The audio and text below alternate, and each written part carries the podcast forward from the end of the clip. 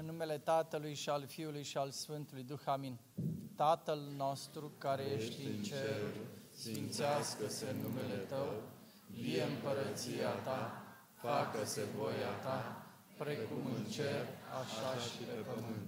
Pâinea noastră, cea de toate zilele, dă-ne nouă astăzi și ne iartă nouă greșelile noastre, precum și noi iertăm greșiților noștri. Și nu ne duce pe noi în ispită, ci ne izbăvește de cel rău. Slavă Tatălui și Fiului și Sfântului Duh, și acum și pururea și în vecii vecilor. Amin. Doamne miluiește, Doamne miluiește, Doamne miluiește, într-un numele Domnului Preacucernice, Părinte, Profesor, Consilier, binecuvântați. Cu noi este Dumnezeu ca Său har și ca Sa iubire de oameni, totdeauna, acum și pururea și în vecii vecilor. Amin. Lasă. Departe. Bună seara tuturor. Haideți așa. Urcați, urcați pe scenă liniștiți. Urcați pe scenă. Urcați pe scenă. Haideți aici, că asta nu-i pentru, doar pentru monștrii sacri, da? Haideți, haideți sus, care mai vreți, haideți. Ocupați gările. Liniștiți, sper că ne, ne ține, sigur ne ține. Am văzut ședințe de partid aici, o să ne țină, haideți. Siliții să intre.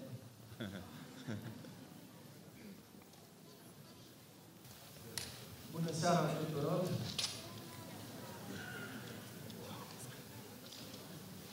Îmi revine sarcina să-l prezint pe Părintele Profesor Constantin Necula.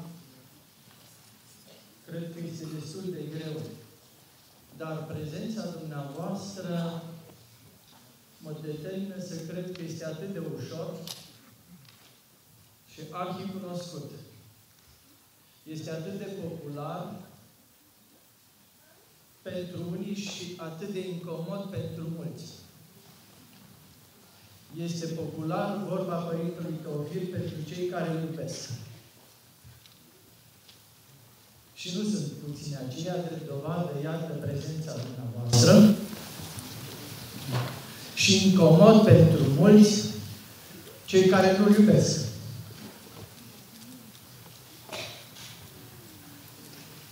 A scris optzeci de cărți. Eu nu știu dacă am citit optzeci de cărți. Mă lași, mă lași. Minte Popa în post, fii adăt. Nu minți.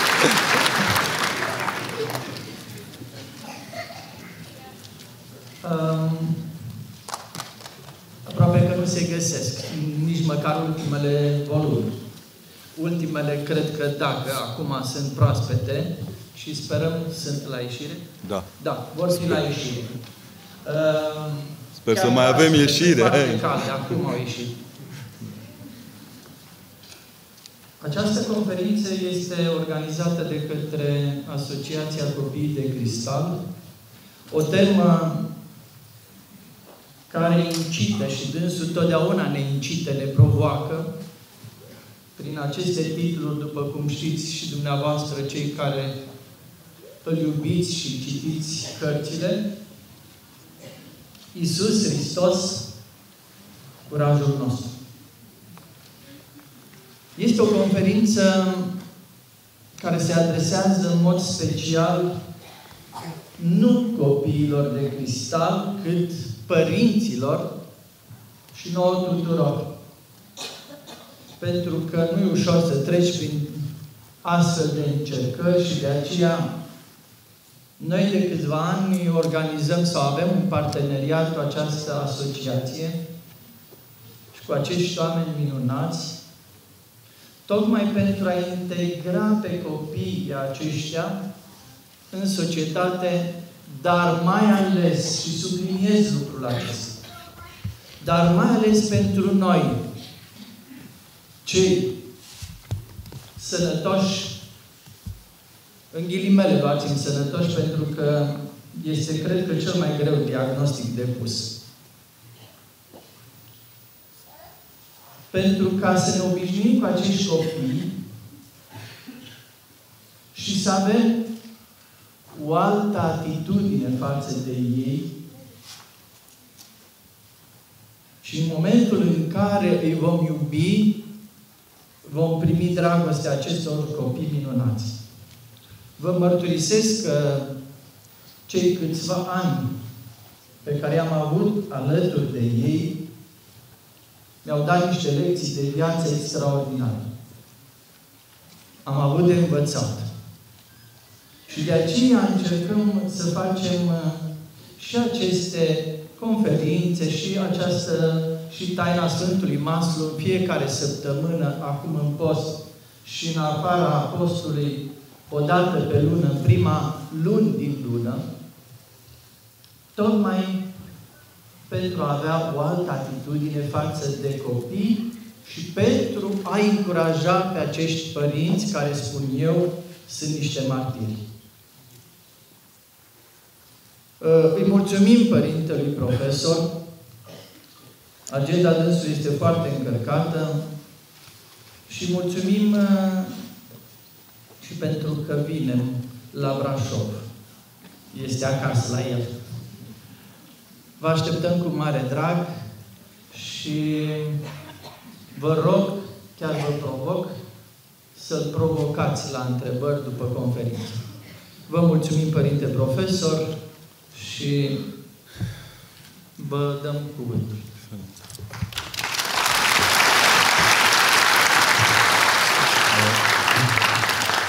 Vă mulțumesc foarte mult și îmi permit să vă îmbrățișez cu toată căldura. În primul rând aș vrea să aplaudați măcar câteva secunde părinții copiilor de cristal.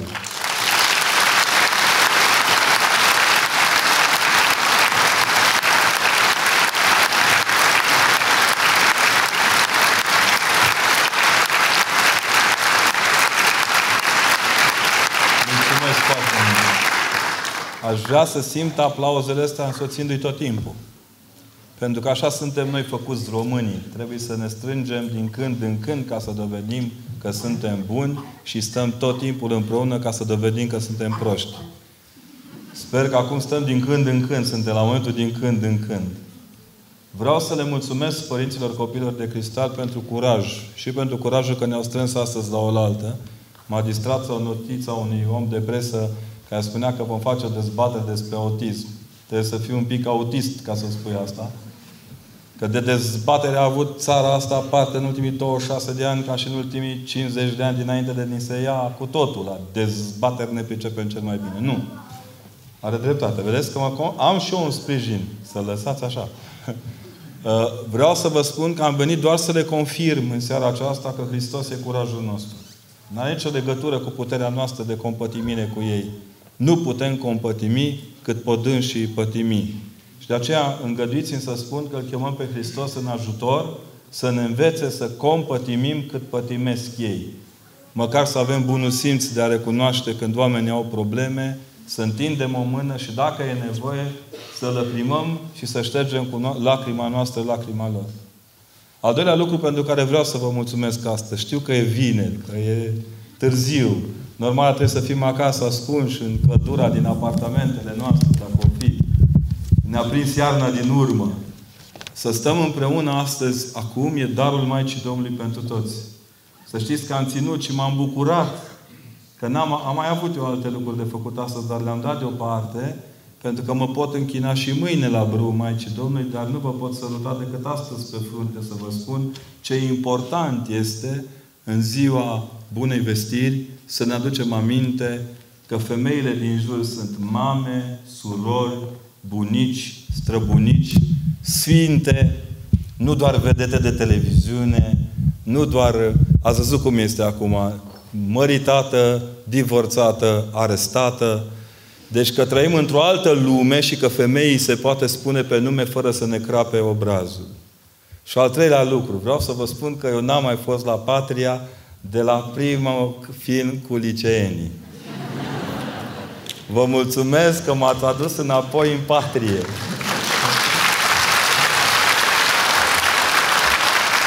Aici am fost și de opt ori la Lancia de Argint. Și am stat la coadă câte trei ore de fiecare dată. Am stat două, o zi la coadă să văd de opt ori filmul cu Lancia de Argint. Ceea ce vă propun în seara aceasta este exact ce se întâmplă în filmul cu lancia de argint.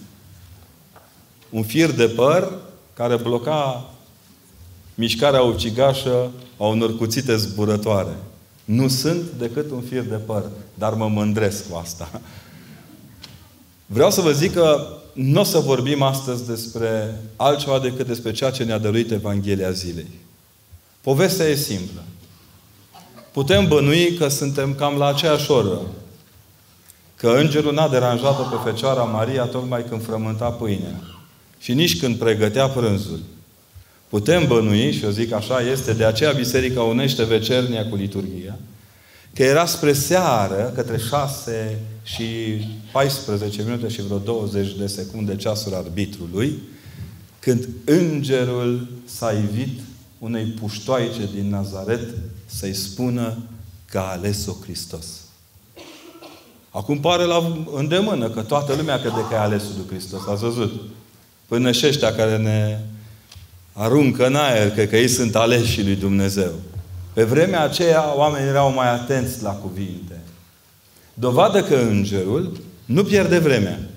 Îngerul vine, îi spune Fecioarei mesajul pe care l-are de spus, se întoarce imediat în împărăția îngerilor, pentru că este vizibil, este vizibil, că în momentul în care a constatat că odată cu cuvântul său și răspunsul Maicii Domnului, pruncul a prins viață în pântecele Fecioarei Maria, îngerul n-a mai putut să o privească pe Maria.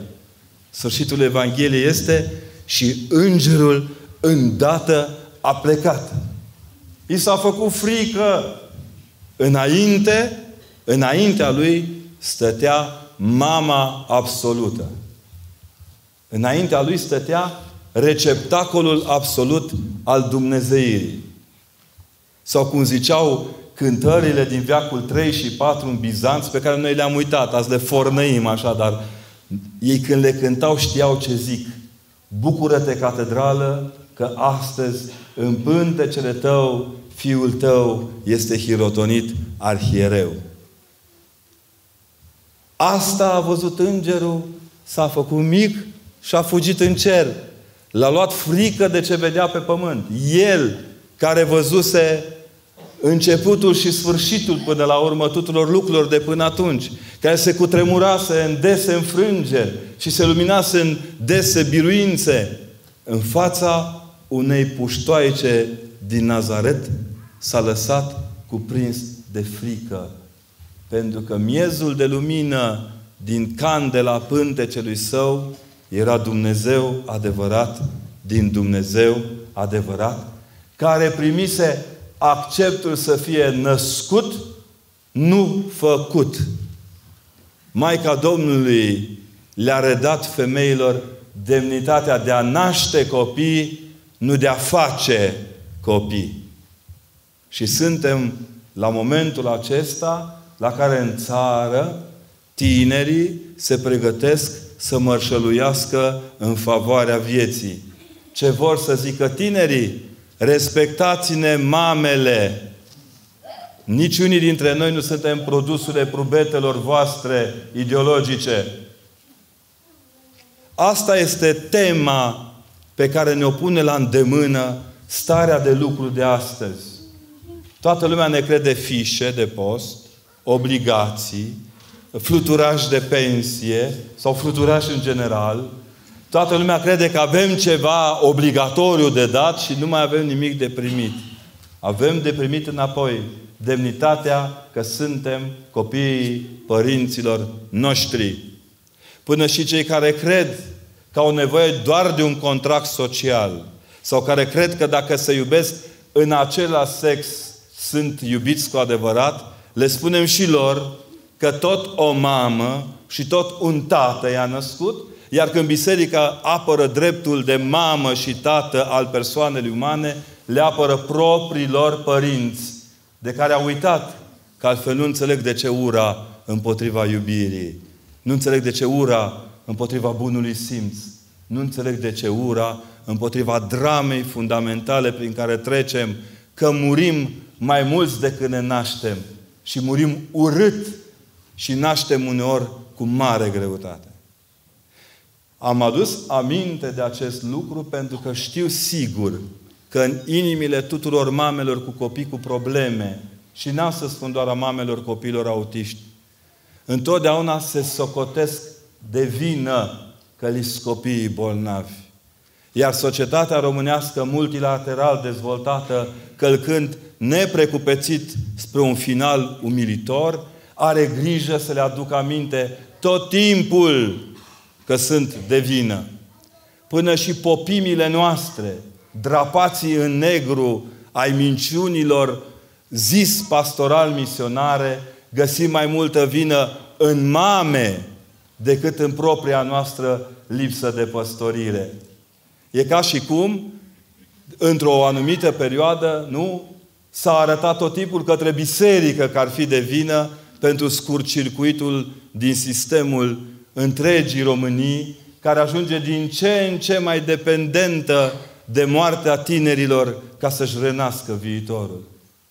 Taina cea mare pe care vreau să vă spun este aceasta. Mamele cu copiii, cu probleme, nu sunt frigiderul frustrărilor noastre, din care din când în când scoatem câte un mucegai de conștiință să le scoatem ochii. Îndrăznesc să spun, frumusețea preoției de fiecare dată se simte cel mai aprins la momentul iertării de la spovedanie. Iar eu, nevrednicul preot și duhovnic, cu puterea ce mi este dată, te iert și te dezleg, oferindu-ți șansa să mergi mai departe. Sigur că avem păreri ale părinților bisericii care ne atrag atenția în ce mod decelelarea aceasta genetică duce la nașterea de probleme. Sigur că avem părinți moderni care reușesc să ne spună de fiecare dată cât de greu este dacă nu suntem atenți la ceea ce acumulăm. Ne-o zic medicii.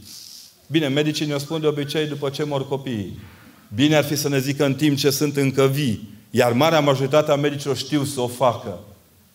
Ei bine, în momentul în care aducem aminte că pântecul Maicii Domnului este cristelnița prin care Hristos intră în lume, ne aducem aminte că fiecare copil pe care îl avem în biserică nu este doar rodul pântecelui Maicei sale, ci și rodul morții și învierii în botezul cristelniței. Deci ori credem în botez și atunci sprijinim mamele indiferent de pro- și tații, indiferent de problema copiilor lor, ori nu credem în botez și ne vom scuza tot timpul în cultura și mentalitatea agresivă împotriva lor prin lipsa credinței că din apa botezului nu doar că renaști mai sănătos, ci renaști nemuritor. Materia primă a împărăției cerurilor este nemurirea, de aici și greutatea oamenilor de a-și duce crucea nemuririi pe mai departe. Un alt lucru pe care am ținut să vi-l spun astăzi, deși mi-am notat totalmente altceva, nici nu mi-am notat, de fapt, este să încercați să priviți către ceilalți cu demnitatea cu care vă privește Dumnezeu. Ne-am obișnuit în ultima vreme să ne scoatem ochii. Sau câteodată să privim așa peste ochelari, să nu ne obosească lentilele. Cu o superioritate, toți suntem experți în toate prostiile pământului. Am avut, ni s-a umplut cultura românească de experți, mega experți, supra-experți. Dar ne-am, ne-am pierdut cel mai de preț dar de la Dumnezeu. Obrazul. Și unde obraz nu e, nici expert nu e. Unde nu este umanitate, nici umanism nu există. Tot ce auziți în ultima vreme că vrea să dărâme, știu eu, scoaterea religiei din școală, dărâmarea bisericilor, e un umanism neinteligent, ca să nu spun că e un, un, un, un umanism prost, că nu-i frumos să-i faci proști. Pe mine unii mă fac tâmpit, pentru mine e onoare. Sunt totuși născut la poalele tâmpei, adică să fim serioși. Și atunci le atrag atenția tot timpul că modul în care Dumnezeu ne crește în inteligență este modul părtășiei experienței celuilalt. M-au întrebat astăzi de la un radio din țară, părinte, și cum trebuie să postească, cum trebuie să postească creștinul ortodox. Și astăzi am trăit cu Părintele Protopop și cu încă doi trei o experiență interesantă. După ce ne-am lăsat hrăniți de Dumnezeu la liturghie, am mers într-un cartier de aici din Brașov și ne-au, am, ne-am hrănit împreună cu oamenii străzii care erau hrăniți acolo. Să postești înseamnă să știi cu cine mănânci, nu ce mănânci și mai ales pe cine mănânci. Că la noi problema este cum l-aș putea mastica mai ușor pe aproapele. Nu mai avem nici cum. Vedeți că noi nu mai avem vocație, avem cariere. Nu-L mai avem pe Hristos, avem nevoie de motivații multiculturale. Avem cursuri de motivaționalism. Ca și cum ar fi o boală și și este o boală. Dacă vreți, ca să înțelegem de plin prin ce drame trec oamenii ai căror copii sunt în dramă, priviți-vă la ochii mari pe care îi faceți când copiii în loc de, ora nouă, în loc de nota nouă vin acasă cu opt virgulă nouăzeci și nouă. Vai, dezastru! Ferească Dumnezeu să mai dai studenților nouă astăzi. Riști să ajungi victimă în aeroportul din Zeevanten. Chiar dacă nu te aruncă nimeni în aer. Oare văzând morțile astea cumplite, înțelegem cât de neimportante sunt grijile noastre? Cel mai interesant comentariu la ce s-a întâmplat zilele acestea la Bruxelles l-am auzit la postul meu preferat de fotbal. Digisport. Serios. N-ar fi prima dată. Dar e prima dată când aud atât de corect spus. Unul dintre realizatorii de acolo a spus: ce oare acum înțelegeți în contextul ăsta că nu mai avem voie să punem titluri de genul nenorocire la Steaua, i s-a rupt tricoul lui Toșca. Sau dezastru la Astra Ploiești, a plouat din minutul treizeci. Gol tardiv, dezastru în fotbalul românesc. Oare înțelegem că de fapt adevăratele dezastre sunt lângă noi și marea majoritate sunt neînțelegerea cu care ne purtăm cu cei care nici ei nu înțeleg de ce Dumnezeu tocmai pe ei i-a ales să poarte o cruce altfel decât a celorlalți.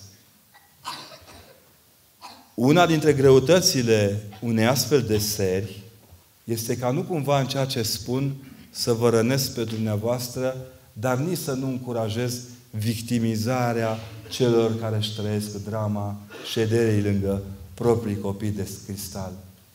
În ultima vreme asistăm la un fel de recrudescență a drepturilor celor guralivi. Părinții copilor cu adevărat bolnavi sunt foarte tăcuți. Încearcă să se mențină în liniște. Cum era când eram noi mici și aveam talpa de la tenis și noștri găuriți, dar noi jucam în finala județeană. Și astupam gaura din tenis, nu cumva să se vadă că n-aveam tot tenisul la noi. Ne era frică să plonjăm, că dacă ne fotografiază la drum nou și ni se vede în poză. E bine, în marea majoritate oamenii aceștia, din drama lor foarte grea, nu fac un standard de bătălie. De aceea noi am văzut cerând mai multe drepturi, mai zgomotoși. Ar fi și penibil să ieși cu copiii în stradă cum au ieșit, știu eu, minerii. N-am auzit niciun președinte al României în ultimii douăzeci și șase de ani să ceară părinților: ieșiți în stradă să vă apărați copiii. Am auzit: ieșiți să ne apărați pe noi, politrucii de partid, pe noi, noi comisari ai sovietelor. Omorâți pentru noi. Călcați-vă în picioare, înjurați-vă români, scoateți-vă ochii, ca noi să părem că suntem cei care vă conducem. Iar eu vă cer, nu ieșiți niciodată în stradă când vreți drepturi. Pentru un ortodox, singurul punct de unde vin adevăratele drepturi e fața Sfântului Altar. Când ieșim în stradă în câte un marș, este să le arătăm că dacă vor, ca, vor ei să facem ca ei, ne iese. Și ca să citesc dintr-un filozof în viață, Ghinion, ne este chiar mai bine ca multora că România, cât un O N G impune câte o lege pe două virgulă patru semnături. Oare trei milioane de români vor mai conta pentru contungerea de partid și de stat? Sau și acolo suntem prea puțini ca să fim luați în seamă? Ei bine, biserica vă cere atât. Rugați-vă neîncetat. Părtășiți unii altora durerile și purtați-vă unii altora sarcinile. Încetați cu cearta în biserică și despre biserică. În biserică nimeni nu e mai deștept, nu suntem mai deștepți unii decât alții și cu atât mai mult nu suntem mai deștepți, sau mai puțin dacă vreți, nu suntem mai deștepți decât Dumnezeu. Atitudinea noastră trebuie să rămână smerită, atentă și veghetoare. Cea mai grea lecție despre copiii cu autiști pe care am primit-o, am primit-o în biserică, dar nu la modul plăcut. O puștoaică, a cărui kilometraj la piciorul drept putea înregistra doisprezece kilometri de mers pe zi într-un coridor de zece metri în casa familiei, a fost luată de mămica ei să fie, să fie dusă, să fie împărtășită în biserică. Ah! Ce-ai găsit! Acolo erau doamnele care nu se mișcă de pe scaunul lor bătut în cuie. Acolo erau consilierii care nu se mișcau din poziția pentru luptă cocoșat. Cum mișca copilul, se auzea, zicea părintele, cu pace Domnului să ne rugăm. Aia mică zicea așa ceva, de ăștia. Un val de nu zic alte litere, că în engleză poate suna orice și ăsta. După aceea, iarăși, încerca mama să o... A, a încercat, n-a ieșit în prima săptămână, într-a doua, într-a treia, până când am găsit soluția de mijloc. Ca să nu mai deranjăm Duhul Sfânt când le căuta pe distinsele noastre colaboratoare. Am luat copilul afară, în curtea Facultății de Teologie și cu ajutorul mamei l-am împărtășit.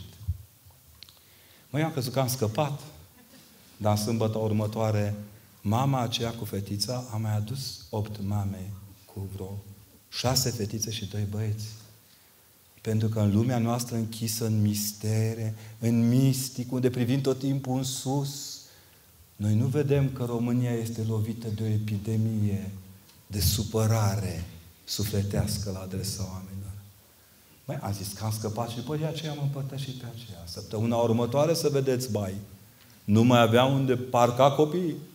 Au venit cu camioane, cu mașinuțe, cu, trole, cu, cu trotinete și au dus cărucioarele.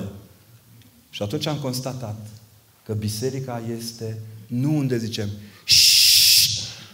ci biserica este unde se spune se împărtășește robul lui Dumnezeu cu trupul și sângele lui Hristos spre iertarea păcatelor și spre viața de veci.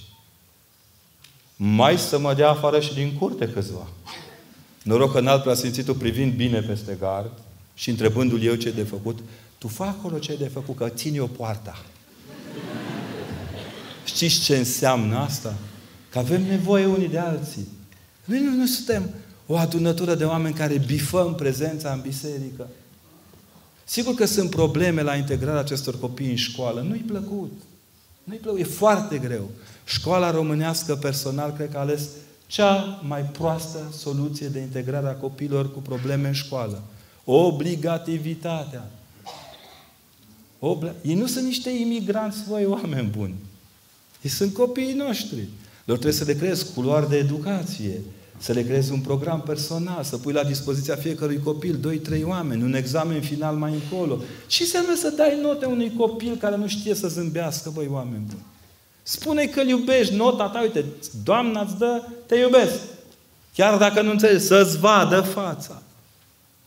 Știți că prima mea experiență cu copiii cu autism n-a fost din viața reală. M-am uitat la steluțe pe nisip. Ați văzut filmul de la Bollywood. Canon vă dau.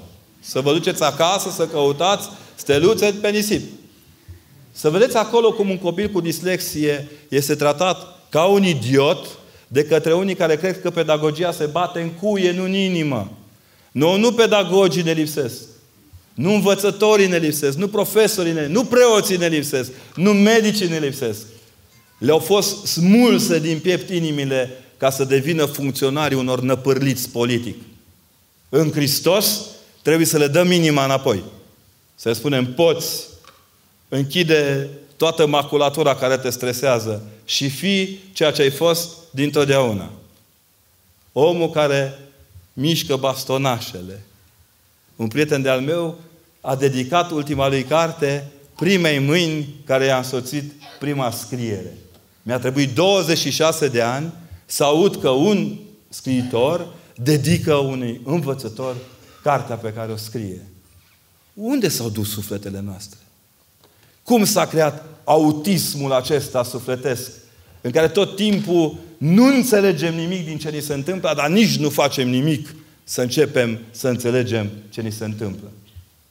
În urmă cu ceva ani, mergând la un curs de specializare, așa ad hoc, la un profesor italian de marcă în domeniu, am constatat de ce nu conduc mașină și n-am carnet. Pentru că și eu mă tem de toate mașinile care vin din dreapta. Și mie mi se pare că merg prea repede și nu înțeleg ce vor. Apoi m-am uitat la Messi, care nu pasează decât cu ristul exterior stângul spre interior, că dreptul nu și-l vede. De aceea totdeauna când el pasează îi surprinde pe ceilalți. Pentru că cel care pasează după regula lui îi surprinde pe ceilalți care trăiesc după regulile scrise. Ia, așa, așa. Dar cel mai tare m-a impresionat faptul că nu există niciun fel de formă în care să se spună că izolaționismul este o formă de pedagogie. Că întoarce spatele e o formă de creștinism. Că vorba vulgară și mizeră la adresa cuiva este medalie de aur în lupta pentru apărarea ortodoxiei. Ortodoxia nu trebuie apărată. Ortodoxia trebuie trăită și atât. Iar pentru a trăi ortodoxia trebuie să te legi tocmai de bebelușul care astăzi este vestit că este monozigot. Spre oftica multora, Hristos, în pântecele Maicei sale, ne spune că orice copil contează. Că primul cuvânt despre copilul care stă în burtica mamei sale contează. Îi dăruiește un drept sublim și inalienabil. Dreptul de a fi copilul lui Dumnezeu. Nouă nu ne iese. Brațele noastre sunt neputincioase. Există în ebraică, limba de bază a Vechiului Testament, doi termeni care definesc educația. Unul spune al, tra- al, al purta pe cineva cu tine, dar celălalt este al purta pe cineva în brațe. Noi asta cu trasul, haide, când o avem, ba chiar împingem din spate. Termenul nu definește asta. Adevărul că educația reală este a purta în brațe. Problema mea pentru care ne-am strâns astăzi și v-am provocat este să învățați că uneori cei care poartă în brațe au ei înșiși nevoie să fie purtați în brațe. O fi Brașovul New York-ul sau o fi Brașovul Moscova, de nu ne vedem unii pe alții. Eu mă bucur că în biserică s-au găsit rafturile de sticlă pe care să punem copiii de cristal. Fiți foarte atenți unii la alții. Dacă ni s-a întâmplat ceva grav în ultimii ani, este că am fost toți dotați cu ochelari de cai. Prin optzeci și șapte sau optzeci și opt, poate chiar mai devreme, începuseră să dea la Steagul, la Tractorul, la Hidromecanica, dacă vă duceți aminte, măștile alea de gaz. Era un atac, culmea tot sovietic, mi se pare, era foarte aproape.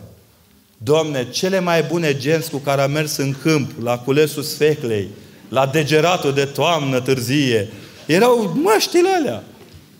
A trebuit să ajung în armată și chiar să se întâmple să nimeresc într-o, într-o zonă de război să înțeleg că nu-i bine să-i scoți, că toți ne-au spus, nu scoateți. De ce vă zic asta? Nu mai trăiți cu măști de gaze pe față. Nu ucide nimeni neamul românesc cum o face neamul românesc.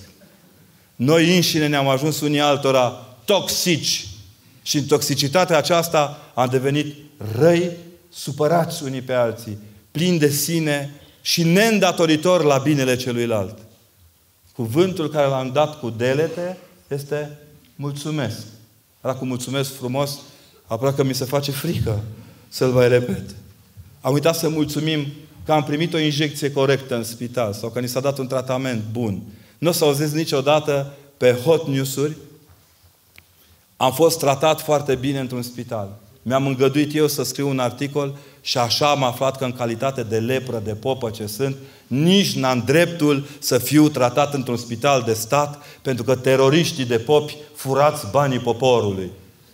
Și am spus, mă numesc Necula Constantin, sunt preot ardelean, originar din Brașov și nu sunt teroristul neamului românesc. Cei care terorizează stau bine mersi la calculatoare și dau știri sau ne vestesc trunchiat adevăruri despre propriul nostru popor. Vă cer să refuzați să mai purtați ochelari de cal. Sunteți oameni în toată firea. N-aveți cum să... Nu, nu mai zic cu firea, că candidează și... Am mari probleme asupra acestui cuvânt în ultima vreme. Dar când vă este greu de fiecare dată, înțelegeți că nu sunteți singuri și faceți-i pe ceilalți să înțeleagă că nu sunt singuri. O brașoveancă de-a noastră, doamna Lidia Stoica, Stoicescu, Stoicescu, care este fata Părintului Popița din Noua, pe când eram eu elev de liceu, a scris o carte strașnică, pornind de la un singur verset din Vechiul Testament. Vai, virgulă, celui singur, semnul exclamării.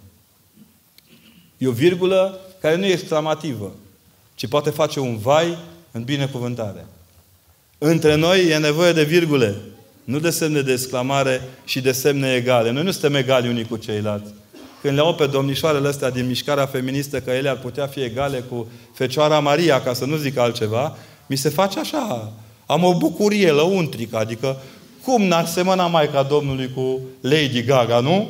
E, e la mintea copilului.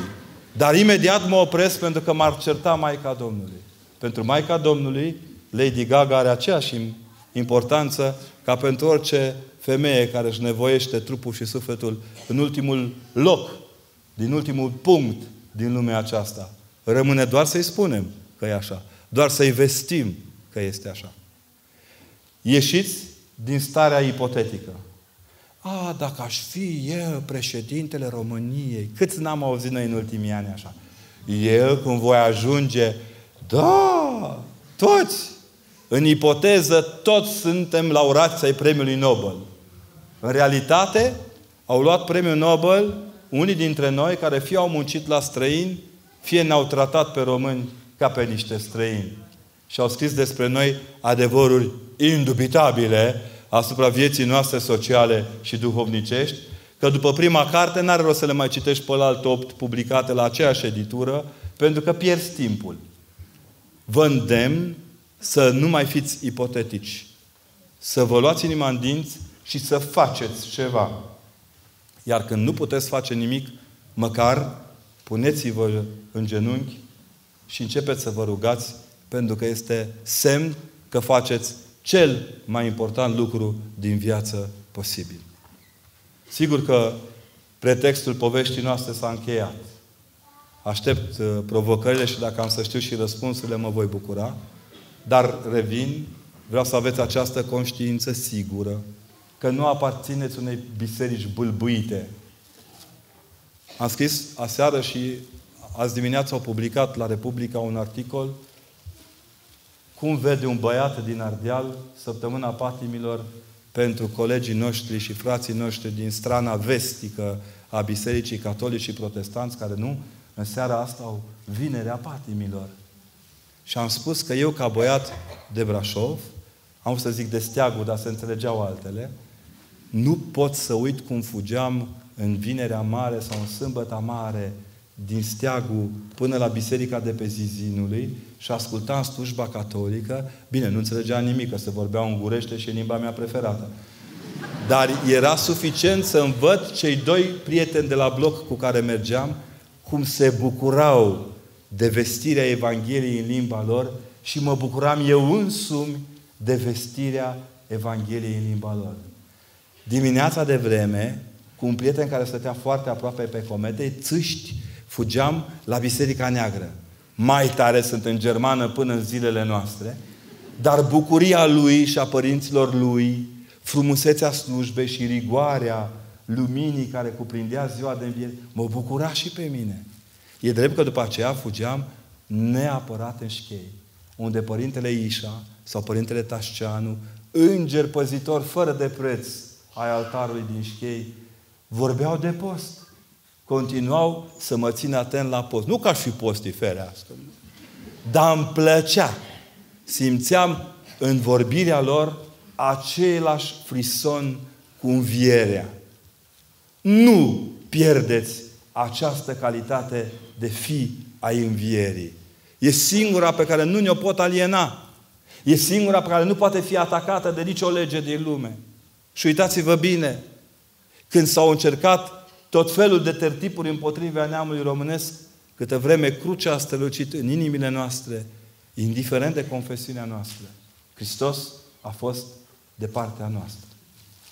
Asta vreau să le spun și părinților copiilor de cristal. Hristos pe cruce ține în primul rând partea oamenilor. Pe cruce Hristos, umilit și bătut de oameni, Dumnezeu întrupat, scuipat, rănit și zdrobit, spune pe cruce să nu le, să, nu le fie socotite oamenilor păcatele acestea. Ține partea oamenilor. Dumnezeu nu e dușmanul nostru. Nu pe El trebuie să-L întrebăm de ce, ci marea și nenorocita rupere de sensuri care ne înconjoară și unor țâșnește spre noi în nebănuite chipuri. Cel mai de preț lucru pe care aș vrea să vi-l spun l-am lăsat la sfârșit. Vreau să vă spun un lucru fundamental. Că ne avem unii pe alții. Și că în această taină a unității, Hristos este parte integrantă a ei, dar și cel care dinamizează această mișcare către unitate. Țineți-vă aproape de Hristos. Și când nu aveți icoane bizantine din secolul patru și rusești din secolul opt, că mai jos n-au de unde. Am văzut o icoană rusească din secolul trei. M-am uimit. Am zis, bravo! Astea sunt camoaștele Sfinților Arhanghel, Mihail și Gavril. Când n-aveți astfel de lucruri, să vă aduceți aminte că locul de închinare real este suferința aproapelui vostru. Dar iertați-mă că vă spun, astăzi, cea mai mare suferință pe care o poți provoca aproapelui tău este să fii bucuros. Noi nu ne mai putem suporta bucuriile unii altora. Vă rog să vă suportați bucuriile. Și faceți din fiecare suferință încă o lecție fundamentală prin care să învățați că sunteți fii învierii.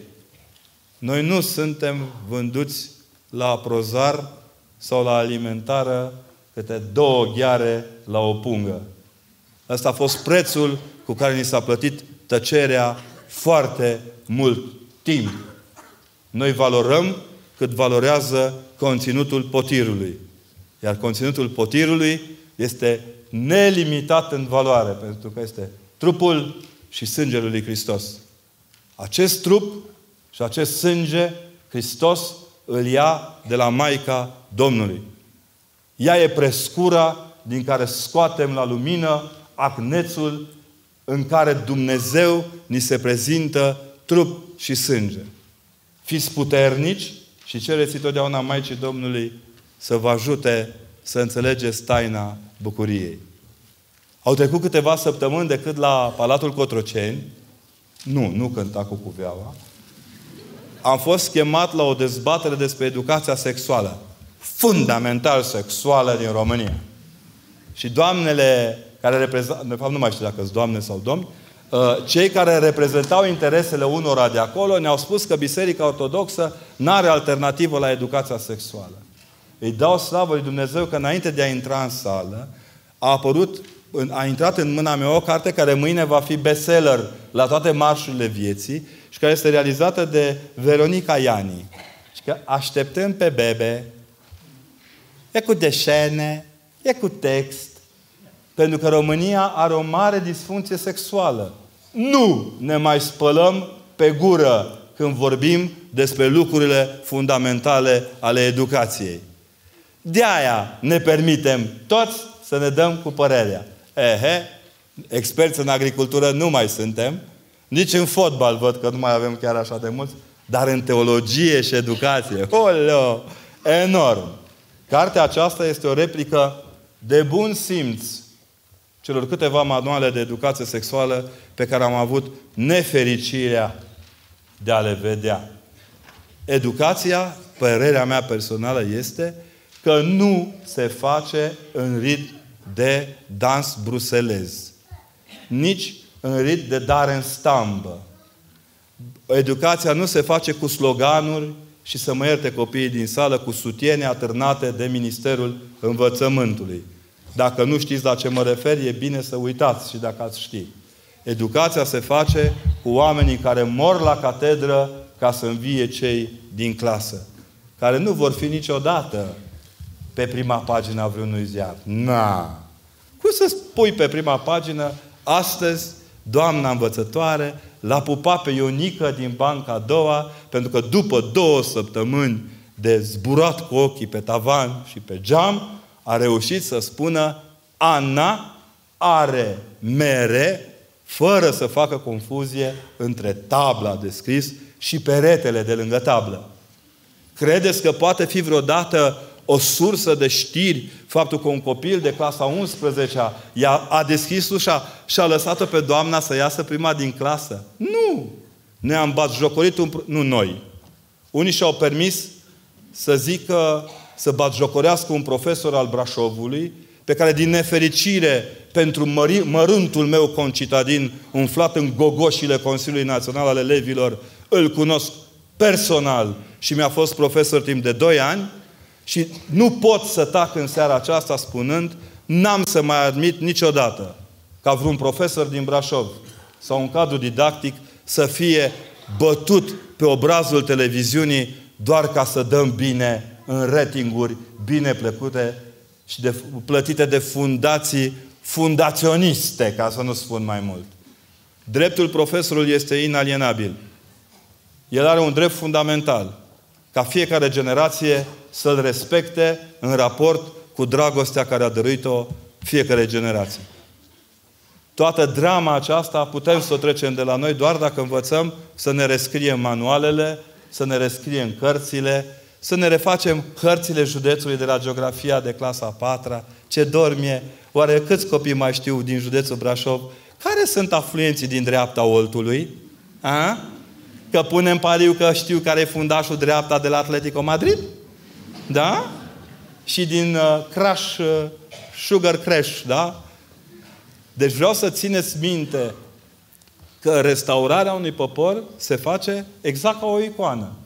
Pe porțiuni foarte mici și numai de către specialiști. Cum ne îndepărtăm din cele două dimensiuni, am pierdut totul.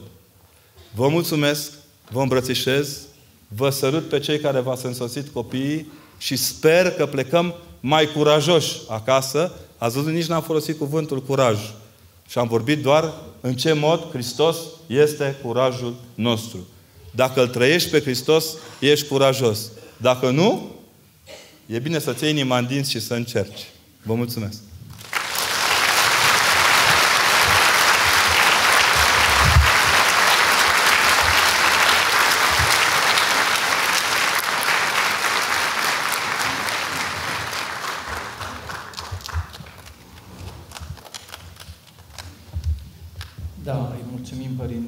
Profesor, pentru acest cuvânt minunat, curajos. Acum ați ajuns și dumneavoastră probabil la concluzia de ce am spus pentru unii ciumă, pentru alții mumă, cam așa. Iar pentru alții gumă. De mestecat. Uh, mi-a parvenit un bilet care spune aici: filmarea va fi în seara asta pe canalul de YouTube Suflet Transilvan. Așa Ferească, că Dumnezeu. Cei liniștiți-vă, care mai doriți să revedeți sau cei care n-au putut intra pentru că sala este neîncăpătoare, pot urmări conferința pe canalul YouTube Suflet Transilvan. Părinte profesor, îngăduiți-mi, cred că era potrivită, potrivit și titlul acesta, Maica Domnului, curajul nostru. Pentru că așa ați început, cu adevărat, Maica Domnului, curajul nostru, cu atât mai mult cu cât astăzi ea dă un răspuns lui Dumnezeu în numele întregii umanități. Își asumă curajul acesta, iată roaba Domnului, fie mie după cuvântul tău. De aceea, cred că pentru mamele noastre, Maica Domnului trebuie să fie privită sau să o luăm curajul nostru. Uh, au sosit aici, îl lăsăm pe părintele să-și aleagă biletele. Uh, vă uitați peste ochelari ca să nu obosiți da, ochelari. Mai ales la vreo două. Uh, aș vrea să vă spun că părintele are foarte mare dreptate că Maica Domnului a spus, fie mie după cuvântul tău în pace numele întregii omeniri. Problema este că atunci când i-a fost mai greu, încă am lăsat-o exact. Singuri. Exact. Eu le-am spus odată unor prieteni de-ai mei foarte buni, care mă iubesc și mă pun așa, dintr-o sectă, ne-a spus, noi ortodoxi și o iubim pe Maica Domnului pentru că la vremea potrivită ceilalți au scuipat-o. Avem grijă de ea pentru că la o vreme foarte grea nu s-a îngrijit nimeni de ea. Iar eu personal cred că am văzut cel mai frumos exercițiu de... Îmi displace cuvântul ecumenism. Cel mai frumos exercițiu de dragoste către Maica Domnului la Casa Maicii Domnului din Efes, unde într-o, într-o vară ne-am trezit noi vreo patruzeci de popi revereande, cu crucioaiele pe noi, mai mici, unii, alții, fiecare după posibilități. Așa? Ne-am trezit la Maica Domnului acolo și ni s-a spus, părinți, fiți atenți că aici cei care păzesc Casa Maicii Domnului sunt niște franciscani, ăștia nu prea lasă, deși eu știind pe franciscani am zis, e, e, nu o să puteți intra să ziceți nicio rugăciune înăuntru. O să puteți face cel mult. Ne-au zis, nu, niște de-aștia de pe bloguri, de-aia, super îmbăticiții lui pește prăjit. Și o să aveți acolo cel mult o sală. Într-adevăr ne-a retras într-o sală, am făcut acatistul Maicii Domnului, frumos, am cântat, ai ce fain a fost. Și abia după ce am făcut acatistul, am putut să intrăm să ne plimbăm și am constatat că franciscanii ăia, fiarele alea apocaliptice, erau niște moldoveni de noștri de la Bacău și de la Onești, franciscani pe bune, dar niște oameni absolut fabuloși și când ne-au auzit vorbind românește, ne-au pupat, ne-au îmbrățișat. Înăuntru mai era o maică, tot o fiară acolo, care era poloneză, dar știa românește. Și i-au zis, nu faceți un paraclis la Maica Domnului. Auzi, în zona interzisă, am făcut paraclis la Maica Domnului. După ce am cântat noi Maicii Domnului acolo, de veniseră ofițerii turci. Știți, ăștia sunt de o credință pe care nimeni nu o cunoaște. Ei cred în Atatürk. Au venit turcii cu armele acolo, fioroși ăia. Plângeau ca niște copii. Au venit și stătea comandantul lor lângă noi, tremurat tot și a zis, ce se întâmplă? Ce? Am niște emoții, în viața mea n-am avut așa emoții. Am plecat din... Ne-am pupăcit acolo, ne-am luat la revedere de la Casa Maicii Domnului și am ieșit afară. Când ne-am uitat, erau niște turcoaice care se spălau pe față, plânseseră și ele afară, auzind paraclisul Maicii Domnului, venind ele să ia binecuvântare de la Maica Domnului pentru copiii lor. Și a zis, bă, ce lume rea, Doamne! Câtă ură, Doamne, între oamenii care se iubesc, nu? De ce vă zic asta? Pentru că Maica Domnului nu trebuie lăsată singură. Asta este regula fundamentală a vieții creștine. Stăm acolo lângă ea. Așa, cum ne descurcăm? În urmă cu ceva ani aveam un copil cu autism care venea foarte des și nu, nu puteai să-l ții nicăieri altundeva decât în dreptul icoanei Maicii Domnului. Dom'le, se urca pe un scăunel, pupa, se dădea jos, ea se urca pe scăunel, pupa, se dădea jos. Și l-am dat tot așa o doamnă cu o tită gravă, avea vreo cinci covoare și vreo patru baticuri în jurul capului, a venit disperată să smulgă de acolo și a zis, fii atentă, îți asumi un risc major. Dacă e Hristos și i-a căzut din brațe, ce faci?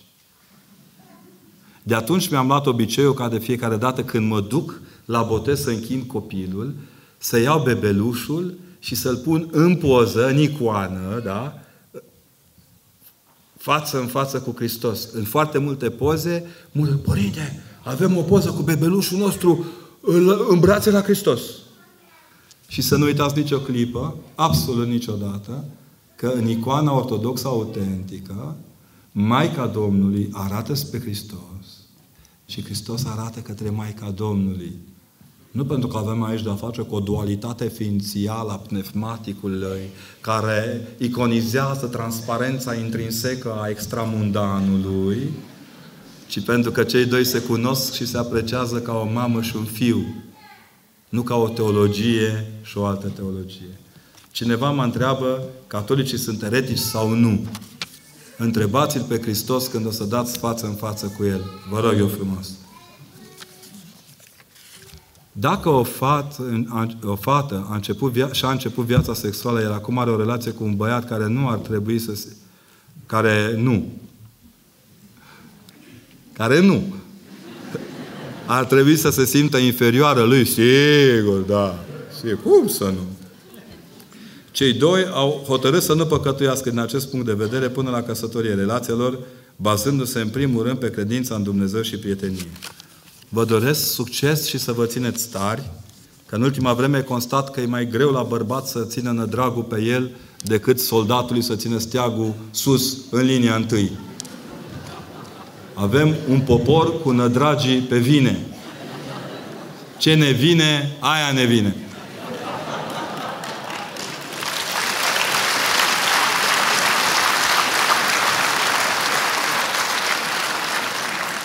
Ce vreau să vă rog este, în schimb, să-i spuneți băiatului de la ce premise plecați. Să-i spuneți că ați avut o parcare greșită și că în, în încercarea următoare veți face totul să fiți cea mai de preț dintre prietenele lui în viață. Vreau să vă spun că eu am văzut foarte multe păcătoase pocăite, dar să te ferească Dumnezeu de pocăitele păcătoase. Sus inima, Hristos are un talent de a te pune tot timpul să o iei de la capăt. Nu uitați că noi spunem tot timpul în Psalmul cincizeci că din pântecele Maicii noastre am greșit și că în niciun caz o hârtie ginecologică nu este fundamentul căsătoriei. Noi ne căsătorim pentru daul iubirii absolute. Nu pentru că ne-a chemat tanti de la certificatul prenupțial. Eu aici la Brașov am trăit una din primele mele experiențe de cultură în educație, când înainte de nuntă tanti de acolo a început să-mi spună ea de pastila, înainte, după, în timp ce. Acum văd că sunt mai multe în timp ce. Dacă sexualizezi un popor, nu mai funcționează. Și la un moment dat, na, așa, dar ne-am puiat capul, eu nu știam cum era mie jenă că na... Și la un moment dat zice, da, dumneavoastră sunteți uh, muncitori? Aveam față, probabil. Nu! Dar ce sunteți? Studenți. Unde? Și acuse. La teologie, la Sibiu. Aaaa! Pentru că în mintea ei de medic erau două grile. O grilă pentru fraierii care nu știu și una pentru ăștia care ar vrea și ei să aibă o viață. A început să mă aburească și am zis, Doamnă, am terminat liceul de științele naturii, secția chimie fizică și mă onorează mai mult decât orice. Nu mă aburiți! Că am făcut practică în laborator și în ginecologie ca să văd lucrurile, pentru că am vrut să mă fac medic. Nu-mi dovediți că n-am greșit, că nu m-am făcut medic. Insistați un pic pe cultura dumneavoastră și să știți. Vă atrag atenția la toți. O cultură corectă are alternative fluente la toate întrebările. Nu luați în brațe nici nuul absolut, nici daul absolut, ci creați-vă cultura proprie de știință, dar pe care nu o transformați niciodată în idolat- idolatrie. Cei mai periculoși draci sunt dracii idolatri, știți? Ce ar putea face parohia pentru a ajuta copiii cu autism? În primul rând, ei, noi nu putem ajuta copiii cu autism decât cu acordul părinților. Și trebuie să întrebăm pe părinți. Vreți să vă ajutăm? Te duci, băi, dă copilul cu acel plimb, eu acum două ore. Stai, băi, nene, că aici e cu cască, nu știi cum e când îl plimb pe ăla mic. Am avut eu un student care a făcut pe deșteptul și a luat un copil un pic mai violent. Pe vremea aceea, sfinții părinții ai psihologiei încă mai credeau în A D H D. Da. Între timp, pe moarte, Sfântul Papa D H D-ului a spus că nu există. E bine, și asta s-a trezit la un moment dat, copilul făcea niște chestii, cum făceau în filmele alea chinezești, când se urcau pe pereți, coborau. Și a zis, ce părinte, ce fac? Gică casca. Dacă ești la plimbare fără să cunoști subiectul, copiii nu se plimbă cum ne plimbăm noi. Ei se plimbă după regulile lor. Deci învățați, întrebați-i ce au nevoie pentru a-i putea ajuta. Eu știu cum pot fi ajutați părinții cel mai bine. Lăsându-i să se odihnească din când în când. Da, tata, așa e. Cum zici tu? Deci vreau să vă spun că de fie mamele care nasc, de ce să mergem numai la părinții cu autism? Naște femeia, da? Domne, buluc, coadă de neamuri la ușă. Neapărat, doamne! Acum să o vedem! Acum! Nu contează că venim cu paltonul de afară, cu, cu cizmele cu care am călcat. Acum, balegă n-ar mai fi, deși boi mai avem, dar... Uh, nu contează în ce am călcat, ce am luat, ce am dus. Nu contează, domnule. Intrăm acolo. Nu contează că mama este într-un moment de intimitate. Nu-i plăcut să-ți scurgă sânii până la urmă și să simți că ți se pornește o durere sau alta. Nu, doamne, trebuie să fie martor toți acolo. Parcă e îmbrăcarea regelui în Franței. Nu, lucrurile... Noi am uitat să ne mai păstrăm intimitatea, domnule. Nu mai suntem intimi. Nu mai avem spațiu de intimitate. Bun. Încercați, în primul rând, să-i ajutați pe toți cei care se află în astfel de situații. De exemplu, ce frumos... Da, asta visez eu la Cai Verzi. În biserica primară mai era, dar acum de unde? Închipuiți-vă că biserica rămâne duminică la... Da, s-a terminat liturghia. Sigur că dorul de o țigară și de o cafea arde profund. Sau dacă nu, de o tocană de limbă. Că de la biserică parcă avem mai mare limba decât când ne ducem la biserică. Zici că ne-am afuțit-o ca ursul. Ursul la lupă, așa... Da? Și în loc să plecăm anapo, da? Să stăm toți împreună pentru că vine cea mai săracă familie din cartier să-și boteze copilul lor. Și cum ar fi la sfârșit, stând toți la botez, la sfârșit oamenii să se trezească toți cu câte un plic de bani. Sigur că ne-ar da în judecată că iar strângem bani la Catedrala Mântuirii Neamului. Obsedați ăștia. Da, le-ar Dumnezeu Catedrala în două mii optsprezece pictată și sfințită să-i văd. Ce o să ne mai zică? De ce ardem curentul în ea? De ce mergem îmbrăcați la biserică? Nu? Ei bine, închipuiți-vă că în momentul respectiv, dintr-o dată, oamenii aceia care intră cu frică, cu teamă că n-au nici banii pentru cântăreți, că de obicei preotul nu mai are la chestii de astea. Cântărețul se hrănește din asta. Se duc acasă nu doar cu un nou creștin sau cu un creștin, ci și cu baza materială ca următoarele zece zile să guste noutatea creștinătății. No. În schimb, trage, avem câte o familie care câștigă ceva mai mult, mă refer acum mult mai mult, fac, domne, niște botezuri de te doare capul. Ei nu-s cununați, ei curvesc în continuare, dar rodul botez, și așa-i firesc, rodul dragostei lor, copilul, e prilej de dare în stampă mondenă. Ia închipuiți-vă extrema cealaltă, pe care eu am cunoscut-o și la care încurajez întotdeauna în ultima vreme celelalte familii. Și am zis, bă, voi vă strângeți câți la masă? treizeci de oameni. Și facem calculul cât, cât costă porția la spitalul la care merg, care întotdeauna are în meniu șușu de lolo și scobitori învârtite în ulei picantropic și cornișon de șululu, ca să le ia la năroz, la câte un cordon bleu, cât le iei pe autostradă. Și atunci faceți suma și invitați și pe următorii de la botez cu voi. Și dați-le voi să mănânce după cuvântul Mântuitorului. Lucruri grele, eu nu cred că sunt imposibile. Nu cred că sunt imposibile. Se poate trăi bâlbuit în manieră ortodoxă? Cum scăpăm de bâlbuială? Să știți că am și eu momente când mă bâlbui. Nu vă bazați că merge gura tot timpul. Dar există un mod de a asuma ortodoxia pe viață și pe moarte. Noi ce ne lipsește este asumarea ortodoxiei pe viață și pe... Noi, noi luăm biserica ca pe o chestie de asta la cap. Un volum de rețete vegane. Zen T V. Da! Îi și văd. Jumate din populația Sibiului poate merge în insulele unde își mișcă ea spatele. De o sută de ore așa, de douăzeci de ore așa. E clar că ni se propune un mod de viață care nu mai are nimic de a face cu modul nostru de viață. Câți copii din, Sibiu, din Brașov mai știu unde e piciorul băului? În Tâmpa. Câți mai pot ști să meargă la peștera laptelui pe jos într-o duminică dimineață cu părinții? Patinăm la un patinoar super-european. Cinci catedrale ale neamului. Ne ducem și ne uităm într-un... Intrăm în... A ajuns molul un fel de Bălcescu de când eram noi mici, dar știți că la Bălcescu mai mâncai o înghețată, că numai una era pe tot centru. Acum, na, te miște. M-am întrebat de foarte multe ori. Ce ziceți? Vitrinele sunt făcute din sticlă ca să vezi materialele sau să te vezi pe tine cum ai sta lângă materialele alea? Și atunci, în fața unor astfel de probleme, bâlbâiala e clar că vine. Când îți spun o mie de televiziuni că preotul nu a fost la colectiv în foc, degeaba a venit amărutul de preot care era pompier și se arsese pe mâini să spună: ba, nu, nene, eu acolo am fost. Na! Asta seamănă cu întâmplarea care pe mine m-a marcat foarte tare. Există o pildă în care se spune că un nene mergea pe stradă și s-a întâlnit cu un alt nene. Zice: nene, dumneata, ești mort. Ce faci? Nu ești mort? Și cum să fiu mort? Dar să fiu, uite-te aici. Nu e adevărat. Cine mi-a zis că ai murit e mai de încredere decât tine. De aici ne vin nouă bâlbele. Din ceea ce ne zic aia, e clar că e mai amplu decât ce ne zic ăștia la alții.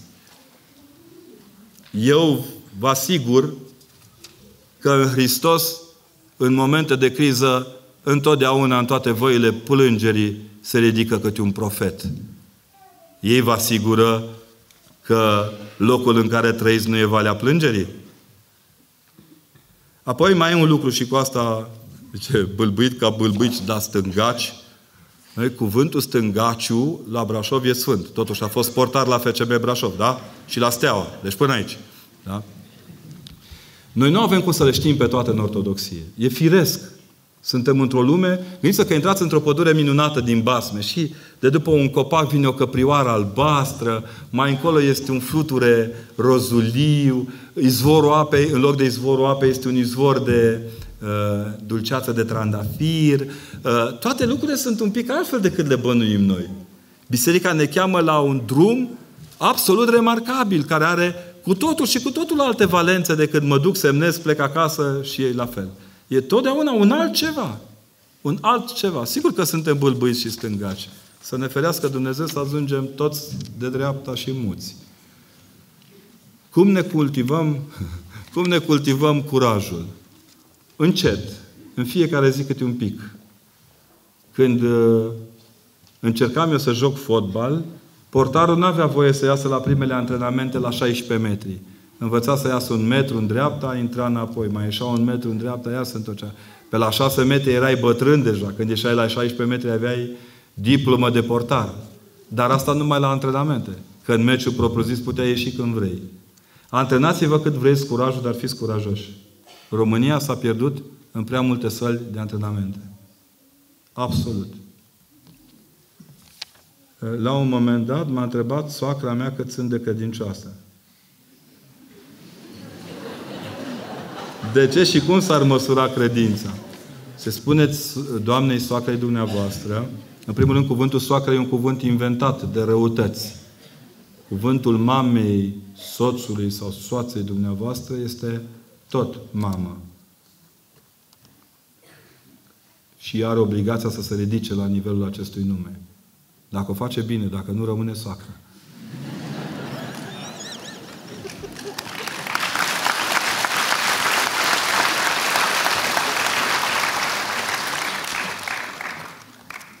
Credința nu se poate măsura decât printr-un singur lucru. Prin harometru. Harometru este o bucată mare de idealism care ne lovește din când în când în stângăciile vieții și chiar crede că putem măsura toate. Nu, vă spun eu, credința nu se poate măsura. Credința doar se încearcă și de cele mai multe ori constatăm, de fiecare dată aproape, că o avem până ieșind din criză și pe aia tremurăm cu totul. Credința are un foarte mare substrat de necredință. Nu cred că eu cred cât cred. Și de acolo începe cu adevărat războiul. Fiți fermă și spuneți mamei mamei dumneavoastră că n-aveți cum să vă măsurați credința, dar dumneavoastră nădăjduiți că, credinț, că credința ei că credința ei, fiind mai mare decât a dumneavoastră, vă va ajuta să vă mântuiți. Nu contează câtă credință ai, contează în ce o pui. Că dacă o pui în propria ta personalitate marcantă, intrinsecă, a societății familiale, e clar că ai o problemă. Cum să... Ce chem un preot pe sufletul... A, cum să devii un preot pe sufletul tuturor oamenilor? Vai, ferească Dumnezeu! Vai, ferească Dumnezeu! Fiți cuminți! Nici măcar Hristos n-a fost un preot pe sufletul tuturor oamenilor. Unii dintre ei... Ha. Nu l-au încadrat în fișa de post. Un Dumnezeu care mănâncă, mănâncă cu desfrânatele, cu bețivii, nu intra în fișa postului. Un Dumnezeu care se lasă înjurat și scuipat. Ne, te, te, te. Singurul care vrea să facă pe, pe plăcerea tuturor, nu-i la secția B O R. E băiatul de la microunde, de acolo, de la fabrica de hidrogen sulfurat. Băiatul cu cornul.